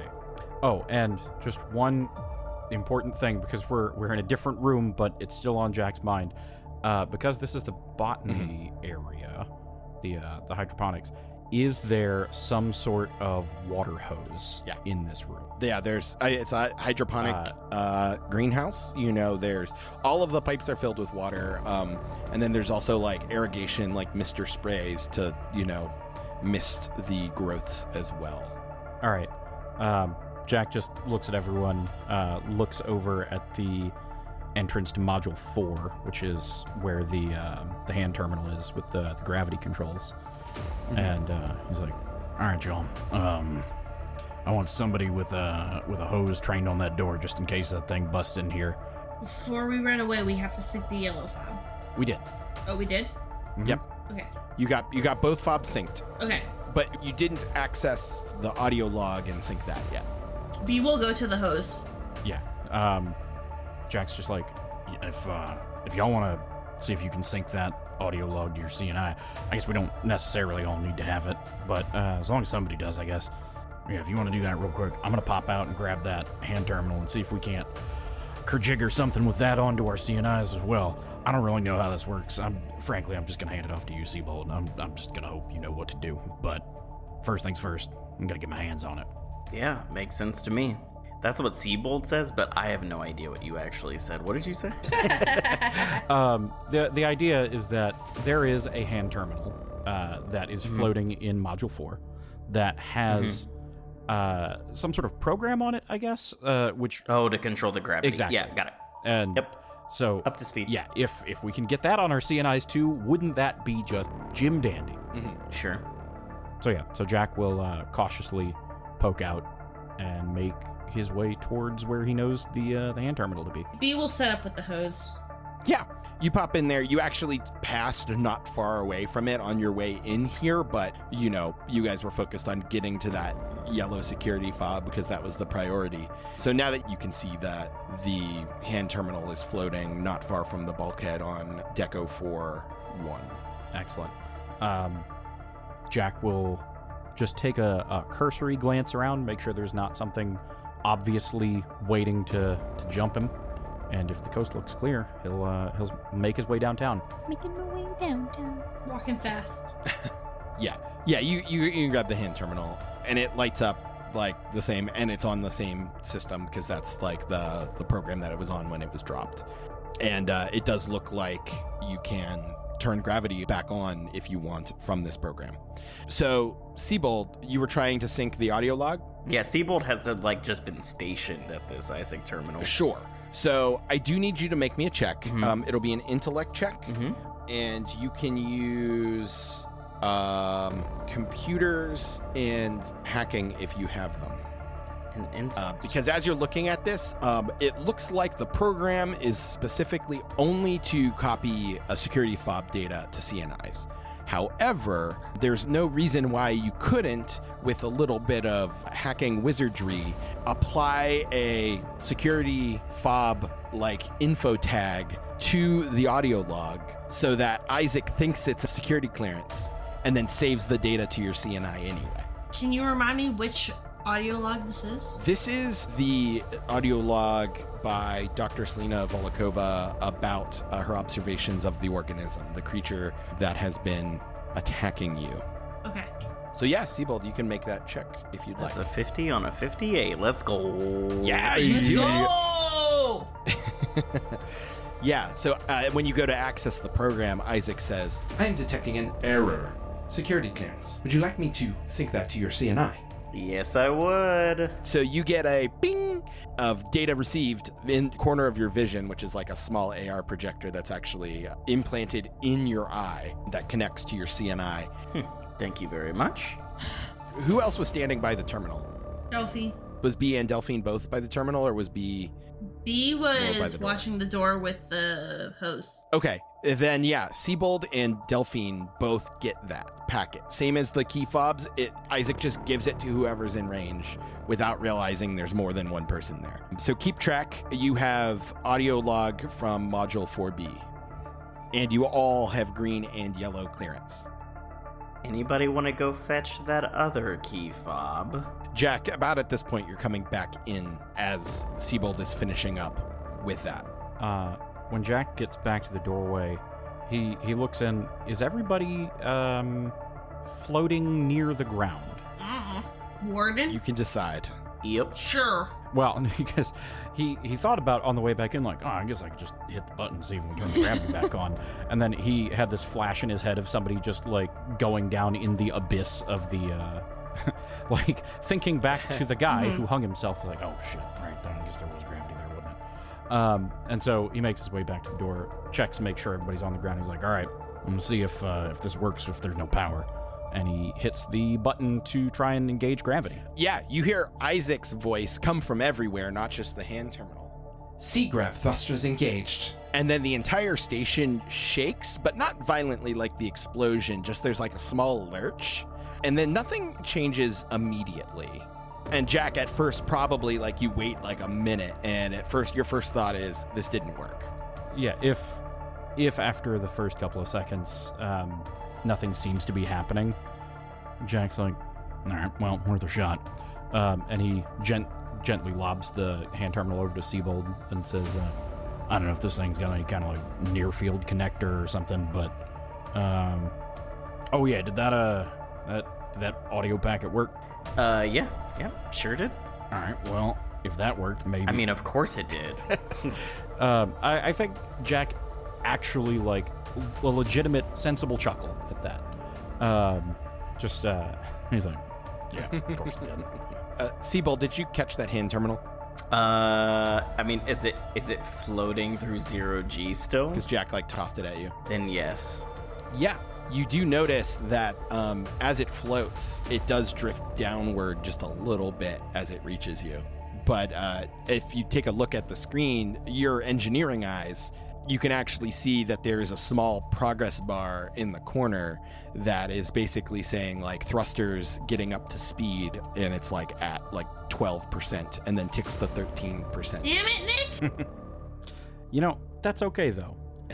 because if we can get it synced to our CNI and we could start it at the mm-hmm. beginning of the loop, then we'll have it by the end. And that will definitely help us. Surely. Surely it will help us. So yeah, you guys are, uh, for informational sake, uh, probably sitting at about 44 minutes, um, nearing the end of scene four. Well, I tell you what, um, why don't we, uh, frankly, I don't want to, I don't want to go through that whole tussle with either the robot woman or the, uh, the horrible squid monster. Why don't we just head back to the ship here and just, uh, just have beer and wait for the, the time to loop over? No sense in getting in a fight. There's an orange fob in the brig. Oh shit, but it is right there, and you know that thing's gonna be right there. It's, it's right on time. We have to try. But we could try when we know it's not there. We don't know how many loops we have. That is technically correct, which I hear is the best kind of correct. So, all right. And he like gestures, like, "All right, lead the way." Bea will lead the way down into the brig. So here's the other question. You've gotten the hand terminal that lets you control the gravity, but you haven't done anything to try and sync that. Oh, right. Do we want to do that? Yeah, that's what Seibold's gonna be doing. That would take time. Bea will go get the orange fob. Yeah, Seibold will just like hang out there. Y'all go ahead. I'll just do this while you're here and hang out next to that Isaac terminal. Since now he gets to do hacker shit, computer shit. Yeah. Yeah, so you'll have to make another computer Yep. or hacking check for me, Seibold, but uh, we can come back to you because that's going to be a little bit more involved than Yep. the other things you were doing. Before we leave the room, Jack looks over at Seibold uh, and sort of floats over to him, I guess, and um, he looks him just straight in the eye. How? I don't know that we've established this. Is is Jack taller or shorter than Seibold? I'll just go ahead and say that you're taller. All right. Um, Jack looks down at Seibold, puts a hand on your shoulder for um, for what might be the first time in my life with this job. Uh, I, I apologize for how cringy and corporate it sounds, but uh, but I can tell you're you're a you're a credit to the team. I appreciate you. He pats him on the shoulder and then uh, turns around and floats out. As Jack is like floating away, Seibold was like busy fiddling with the hand terminal and says, "Oh, thanks. That's really that's really nice of you to say." At, under his breath, as Jack is floating away, indefinitely not hearing him. Yeah. So is it everybody but Seibold going to Module 5? Maybe Bea and Jack. Should Delphine stay back with Seibold? Question mark. Delphine can stay back with Seibold, yeah. Delphine is her own person. She can do what she wants. She doesn't know how to do most of these things and can function as someone who can run and get stuff. And also plants are in here. That's true. It's it, this is the most like fresh smelling place that you guys have been in Mhm. for like probably months. Crisp, Crisp. humid, clean. So um, yeah, Seibold and Delphine stay there while Jack and Bea head to Module Five. You move up through Module Four, and as you're moving through Module Four, you could start to feel like you guys are slowly drifting downwards to the point where like as you're passing into module 5 you're kind of walking but it almost feels like the moon a little bit you have to like kind of do big leaps but now it actually might be easier to use your mag boots until the gravity is fully on Fair enough. um, which slows you down a little but by the time you get into module 5 it's probably like half a g Mm-hmm. so better than the moon, but not quite full yet. But yeah, you're in StatSec and medical. You open those doors, you see the station security like main office with desks around. You see the, some of the papers and stuff that were floating in the air when you were here last time are now kind of like lazily drifting across the floor. Mm-hmm. Kind of like a, there's a, a soft breeze in slow motion blowing them. Points Jack towards the module that's up there, but starts moving towards the break to grab the orange fob. The module is on the other side of this room, right? So you you know that there's an Isaac terminal in the medical office above, but you haven't been in the Isaac terminal in the StatSec office above, where you're on the side you're on now. Because we couldn't get in there. I was gonna say I thought there was a there was a Isaac module we hadn't accessed right here. Yes, in the in the StatSec office. There is also one in the medical office across the way. Okay. But we can get in the StatSec office now because we Right. have the yellow key card and not guns. Correct. Excellent. Yeah, Jack will just look at Bea. You want to go? Uh, you want to go up or down? Down. All right. And uh, Jack starts making his way towards the office. Yeah. Bea, you slide down and you see the ladder opens up into what looks like an interrogation room. There's a table bolted to the floor with two chairs bolted to either side.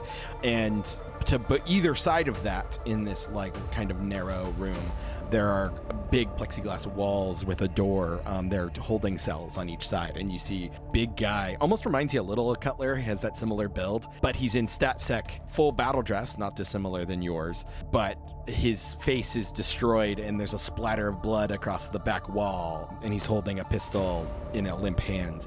But you do see an orange security fob on his belt. I'm gonna hate myself for asking this. Do I need to make a sanity roll? I think if you're asking, then the answer is yes. oh I failed. It's 98. Ooh. hmm The, the very, very, very close to a critical fail. Mm-hmm. Um, yeah, so you take a point of stress. Mm-hmm. Bea kind of like stops for a sec and like takes him in and like has a moment, but then she'll go in to try and get the orange fob. Yeah, there's an access panel. It doesn't auto- open automatically like the bulkheads do. You have to like touch it, um, but then it senses your yellow clearance on your CNI and unlocks. Yeah, I'm gonna get that orange fob. Yeah, you got it. Okay, I'm gonna start taking it back to Seibold. Cool. Sounds good. Jack, you are going up the steps. Uh, this is the staircase that you tried to shoot your way through the door at the top of. Um, and you uh, you get to the top. Um, the door since it's again it doesn't automatically open, but when you touch the access panel, it senses the yellow security clearance sync to your CNI and opens. And you find yourself in like what looks like uh, kind of a slightly disheveled like security chief's office. Um, there's a little placard on the desk that reads "Head of Security Lawrence quote LJ quote Johnson." and you see that there is in fact an Isaac terminal um, in the exact same location that you spotted one in the med office uh, earlier. Excellent. And you do also see that there's another set of steps that extends up further. Oh. Like the medical storage on the other side, there was another staircase, but there was a yellow clearance at the top of that one. You don't know what the clearance is on the top of this one. Interesting. Jack will access the Isaac terminal and enter the passcode to start downloading the audio file. Yeah. And hopefully, while he's doing that, then also pop up and uh, see what the clearance situation is on the other door. Sure. Um, Isaac says, There's an audio file here. Would you like me to play it? Yeah, Isaac, that'd be great. Actually, if you could, um, if you could sync that to my CNI too, that'd be great. Using the program in, uh, and Jack says the file directory. Yeah. So I'll say that like when what Seibold did was um, he basically tricked the program into thinking an existing tag on all these audio files are uh, security codes rather than hacking the security code to make it compatible with the program. Oh, that's fine. So that way you could just do it. You don't need to go back and have Seibold hack each one to do it. oh, I thought you were gonna say it didn't work because I was gonna say Jack doesn't know it doesn't work. No, no, I'm gonna let it work. Thank you, Nick. Thank you, Nick. October 6th, 2133, 2343 ES. Isaac, put me through to head of ops. I'm sorry. It appears we are within Mr. Delacroix's specified daily no contact window. Is this an emergency? Yes, damn it. Authorize emergency channel. I wouldn't be contacting if it wasn't important, you stupid machine. Emergency communication engaged.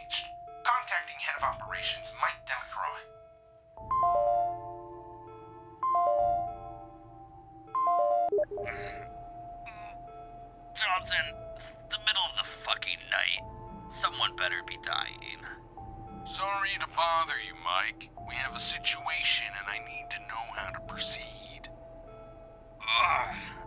I'm listening. An autonomous ship arrived just now. Its AI is claiming it's a supply shipment, but we don't have a supply shipment scheduled until 10 9. Okay, then it's a f- few days early. Was this really worth dragging me out of bed for?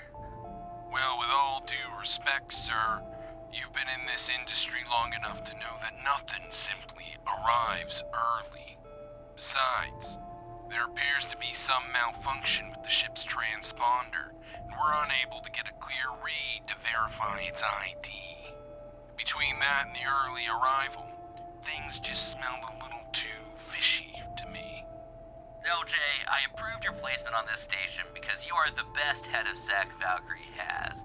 But your paranoia is gonna give me a fucking migraine, and I haven't had one of those since my CNI upgrade. Hmm. Nobody knows we're out here. I don't think it's very likely this is a security threat. Grant the ship permission to dock. We'll have the crew unstuff it first thing in the morning. 10 4. It'll be waiting for your boys at the MLM, docked at ADC 3B. Wait, uh, was this the shipment that had that, uh, the resupply of stasis fluid? Uh, yeah, that's what it says here. Well, have it dock at Module 6. It's closer to the C-Hab. That way the crew will be done faster, and I can get them looking into that anomaly reading on EEPMA 10. Alright, ADC 6A then. That's why you're the logistics guy. Right. Well, this logistics guy is going the fuck back to sleep. Thanks, Mike. Sorry for bothering you. And that's the end of the recording. That was it? Yep. That was us, right? No, that's the other vessel. Mm-hmm. Oh. Because we are docked at ADC 6B. Correct. Which I say confidently only because I'm literally looking at the map. That's why I give you the map. hey. Why I shared the map on social media. Oh, by the way, if you're listening to this, go check out Table Fables Pod on Twitter or any of the other uh, social media places. Um, uh, I will be sharing a map of the station for you to reference, or it'll be on the Discord. It already is. So go check it out. Can you remind me what dock that was? That is the one in Module Six. That's the one that the synth lady went into that you you saw happen. Yarp. Thank you. So yeah, you got it, and it synced to your CNI.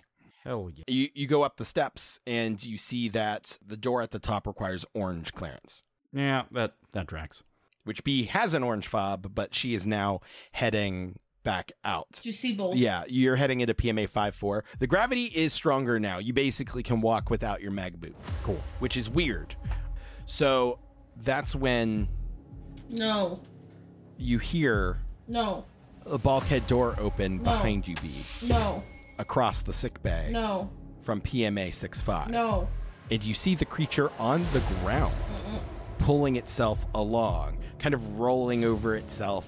And as the door opens and it's moving, it like stops for a second and then pushes off with its tentacles, leaping into the air and grabbing railings to still pull itself through, but it's now like swinging rather than pulling itself through the zero G. It's moving slower than it's moved before, um, but still coming for you.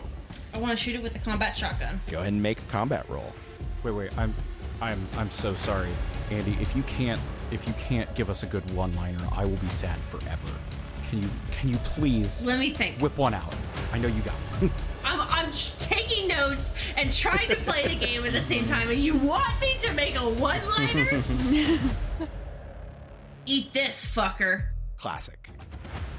I'll take yeah, it. no, that's good. Or hopefully the creature will take it. All right, so you say combat roll? Yep. I'm good at those. You can add firearms. Hell yeah, I can.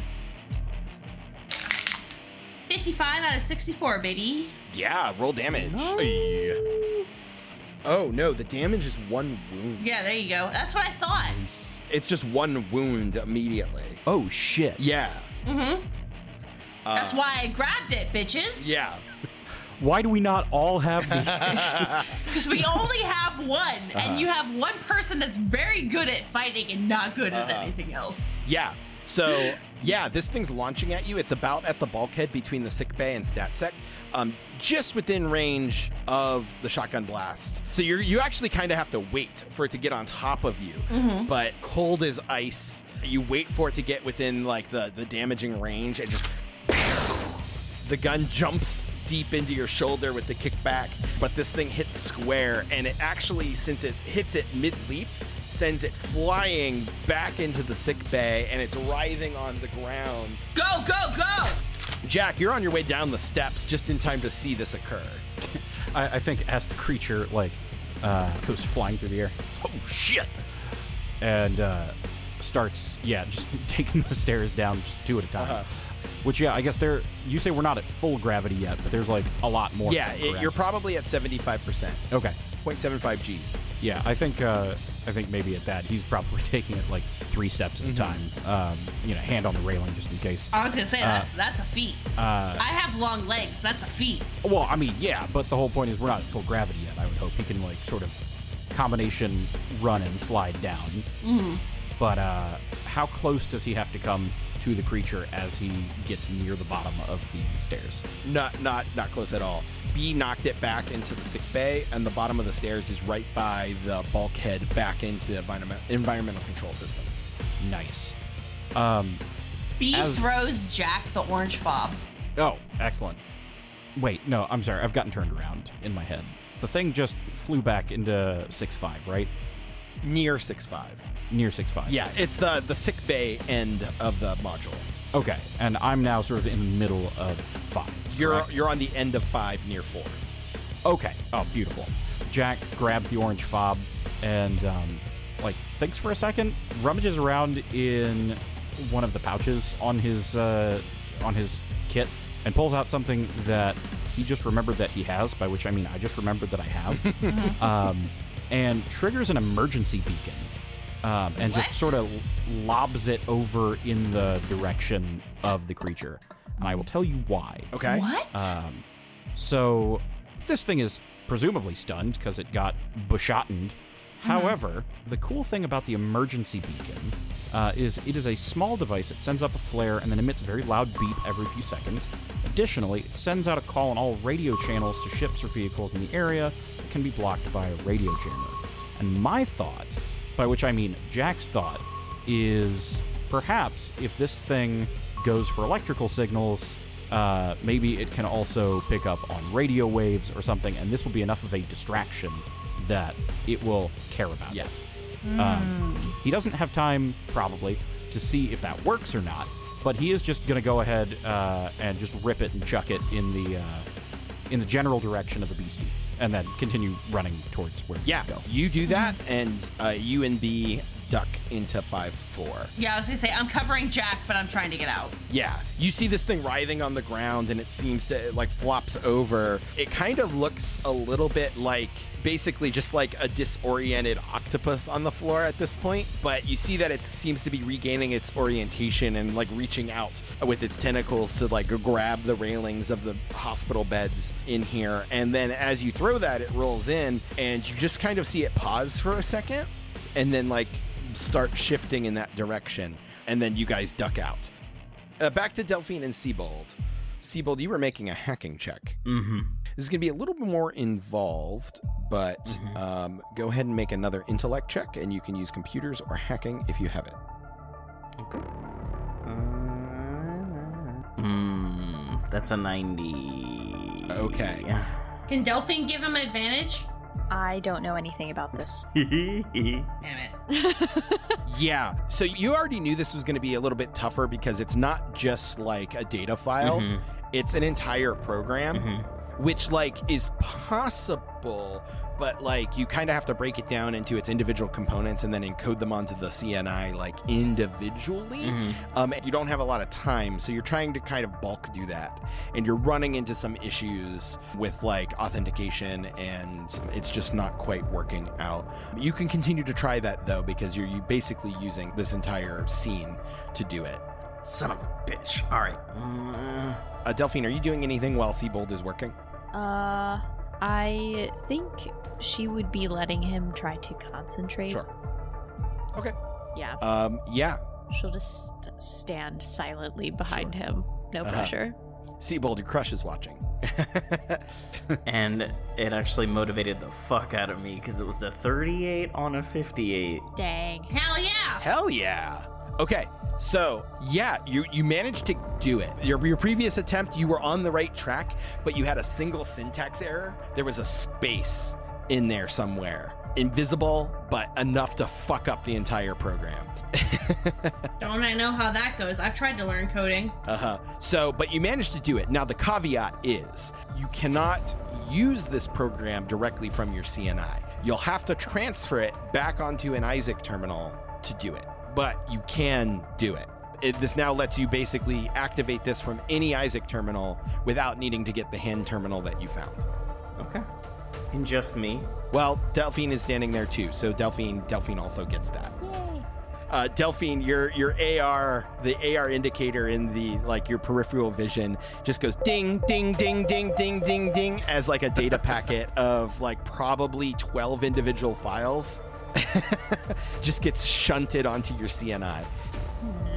which is like it doesn't hurt, Yeah. it doesn't feel like anything, but it's just the the like.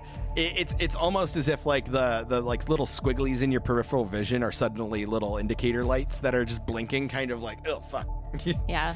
I think she'll like press a hand over her eyes and just like mutter, Ugh, I haven't felt that sick from a package upload. And like since I tried to download all those textbooks off of that sketchy website.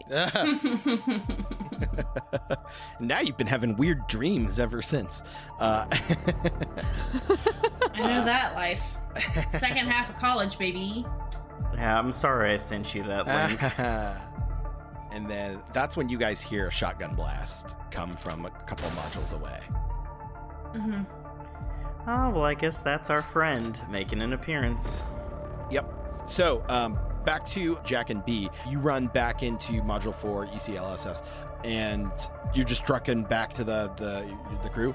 Is there anything I can do to block the gap in the doors?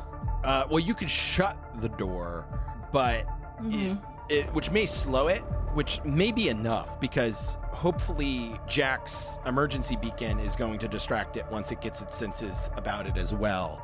Uh, beyond that, there's nothing really to block the door Mm-hmm. because in this room, it's literally all like pipes and stuff that's attached to everything.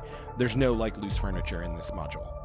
Um, This is module four. do we know? Do we know if the others have orange and I don't? Could we sync that at a later point? That's theoretically possible. So Bea is going to set up in front of the door out with a hose and go, Jack, go with the orange clearance, go. Way ahead of you, bud. Appreciate you. And just books it. Yeah, you get back into the greenhouse. So, Seibold and Delphine, you see Jack kind of wide eyed and sweaty, which, by the way, Seibold and Delphine, like you guys are now standing. Gravity is almost fully in effect now. I think Jack probably gets in. Uh, he is wild-eyed and sweaty, and like wipes a hand across his brow. He's like, God, I haven't, I haven't had to run in. Not since Palace. Uh, you know what? Later. Um, uh, um, but yeah, he uh, he runs over to the uh, uh, over to the Isaac terminal and uh, pulls out the key card. He's like, "All right, let's sync us up." Uh, yeah, sweating like a whore in church, something like that. Whatever. Here you go. Thank, thank you. And uh, and Seibold takes the the key fob and just goes, "All right, Isaac, let's go ahead and sync this bad boy up now." Of course, syncing your orange level security clearance to your CNI. Um, and then Jack, Seibold, and Delphine all get orange. Radical. Bea, are you just standing posting up outside PMA 5-4, just waiting to see if anything comes? If this was D&D, I'm writing an action that once that beast comes to the door, I'm spraying it Sure. with water. Sure. Or whatever fluid is in this hose. Piss. Spray it with piss. Ew. Yeah, you're standing there. Uh, a minute passes. Two minute passes. Four minutes pass. Six minutes pass. The indicator light on the door activates. I spray. The door slides open and the creature launches itself, and you spray. It's a heavy torrent of water that does knock it off course, and it gets wet, but it doesn't seem to be affecting it beyond that. And it's going to grab onto some pipes and swing its way out of the range of your water and is going to prepare to launch itself down at you. Make a body save. Okay. I'm gonna keep using my pink dice. This is a happy loop. That's a fucking zero, baby. Holy shit! That's a fucking zero. Okay. Yeah. So it launches itself down at you and you're able to like move the water to like spray it, which like doesn't stop it. And with its momentum now coming directly at you, doesn't even push it away. The water pressure isn't that strong. But it does cause it to miss. So it, it does hit, hit you like the mass of it just dumps into your shoulder, but it's disoriented by the water and doesn't grab you. And it rolls over to the side on the ground, its tentacles reaching up and uh, reaching for some pipes to grab itself and pull it away. And then it's repositioning to come at you again. What are you doing? I'm shooting it with the combat shotgun. Okay, you drop the hose and pull out your combat shotgun again. Go ahead and make a combat check. That's a four. Okay. Eat my shit, motherfucker. yes. Yeah, it launches itself up at you, and at basically point blank, you fire, severing four of its tentacles off of its body, oh and it, and it it flies back, hitting a bank of pipes, dropping to the ground and writhing. And you see that its skin is like cycling through a bunch of different colors, and the bioluminescence is like flashing different lights before it begins to slowly settle and seems to be slowly regaining its strength again. Uh, you've dealt a huge amount of damage to it, but it's resilient and it's not entirely stopped, but it is uh, now stunned for a significant amount of time. What do you do? I'm gonna shoot it again. Sure. I listen. If I can kill this thing, I'm going to. Go ahead and make another combat check. Uh, you can make it with advantage because it is on the ground. Okay, that's a 95, and that is a 14, which is below my combat. Nice. Yeah, you fire and hit it again, severing off another two tentacles. The spray of the shotgun shell piercing several pipes behind it that begin spraying out um, in your direction, kind of covering this creature in water as it's like, uh, again, it doesn't bleed, but you've like knocked huge chunks of flesh off of it. It's like this one kind of fleshy mass. The severed tentacles are still like curling and flailing, and it's writhing on the ground. And you see a tentacle reach up and grab a pipe and pull itself into the conduit and the mess of pipes. And you lose sight of it amongst all of the water spraying. I'm gonna shout to the others. It's alive! It's still here! Keep your eyes open! And that's when you begin hearing music. Uh, Delphine, Jack, and Seibold, you begin hearing music as you get done sinking the orange file. Hell yeah, just in time. That was so fucking gratifying. Um, and of course, we we hear the uh, the Fourth of July fireworks of many uh, gun blasts. Correct? Yeah. Mhm. You yeah, you hear uh, you hear two gun blasts, you hear the spraying of water, and then Bea shout, It's still alive, right as the music starts playing. Um, like Jack uh, takes off his ridiculous trucker hat, which uh, this one today says "Drink water today." Um, and uh, uh, he he slaps on the uh, the Isaac term. He's like, "Hot damn! This uh, uh-huh. This is the best this has ever turned out." Uh, like I, I think just completely inhibitions to the wind. Just uh, he he pulls both Seibold and Delphine into just like a, a big group hug. He's like, "Hot damn, we uh we got a chance to get out of here." And with that, Bea, you're standing there, water spraying everywhere, the creature nowhere to be found. You turn and it's launching at your face, and then you wake up.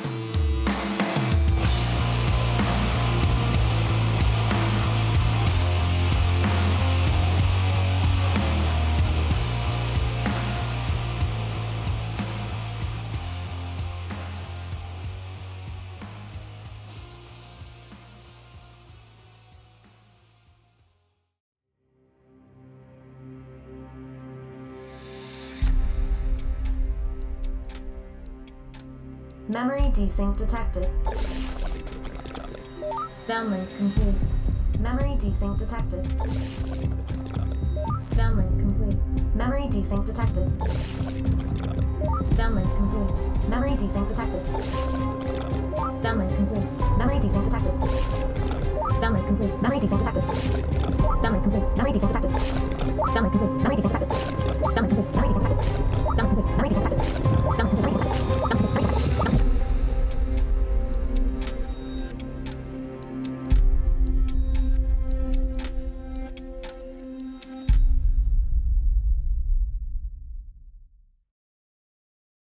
on Toril, I was a nobody. I got teleported out here, and here I'm something. I'm somebody. The Voidfarer begins maneuvering towards this 200 meter long space whale. To handle one of these, you need grit. Is that something you have? I'm a tiny little guy. Of course I got grit. If you tried anything, it would end very poorly for you. This Illithid dreadnought warps away, accelerating to spelljamming speed as quickly as they arrive. Who the fuck? What am I trying to say here, Ravnus? That we're crew. I like that. We're crew. That is a natural one. You send yourself sailing out the side of the ship, untethered. Oh. I'm putting a python into the ground. I'm wrapping my rope around it, but I'm jumping into the gravity well. No. A gnome, a halfling, and a half orc walk into a bar. I forget the middle part, but the punchline is feathers everywhere, and that's not my peanut butter. I cast Tasha's hideous laughter. Climb aboard for Tales of the Voidfarer, wherever you listen to podcasts. Oh, my consequences have actions. Wait, wait, other way around. Why do you want to be a hero? Yeah, she's gonna sort of like uh, drop down out of the sky and try to kick him, like, you know, square in the chest. Look, I don't know what you're fucking trying to do here, but I don't make deals with enemies who put grenades in a box like they're the $5 movie bin. Release Mystery, or you all will be the ones that are extinct. I don't know if I can have an honest conversation with Royale as a corgi. You're right, it's fucking not funny. I mean, literally, no one would find this funny. Remix, use the dragon filter, that would make it funny. It's just like man standing emoji. Just T posing in the corner. Who is your contact? Benchmark. Who? Hey, I just need Buzz Nest for like one minute, and then you guys can go back to whatever you were doing. Check out season two of Cape Chronicles starting Wednesday, October 5th, every first and third Wednesday, wherever you get your podcasts. File folders contain important information. Hey, I'm Saker. And I'm Evan. And our podcast is It's All Been Done, a Barenaked Ladies podcast. Hey, what's that podcast about, Ev? So, do you know of a band called Barenaked Ladies? One week. Yeah, yeah, that's one of them. Okay, all right, cool. Yeah, I know Yeah, of them. Did you ever want to learn more about them? Or... Absolutely not. Okay, well then this is the podcast for you because we teach you nothing with various guests. Yeah, like uh, like Matt Besser. Holy shit. climbed in a second story window and partied in this house where we barely where we didn't know at all the people that was crazy Holy fuck, Mike Mitchell. Well, I, I, I don't know how how like how much you guys really do love Barenaked Ladies. Justin McElroy. Grab your tongue. Grab your tongue, and I want you to say Alright, born on a pirate ship.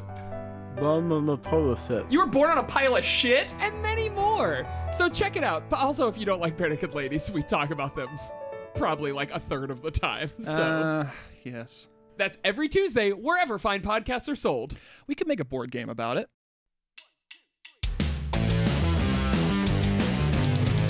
ProjectDerailed.com.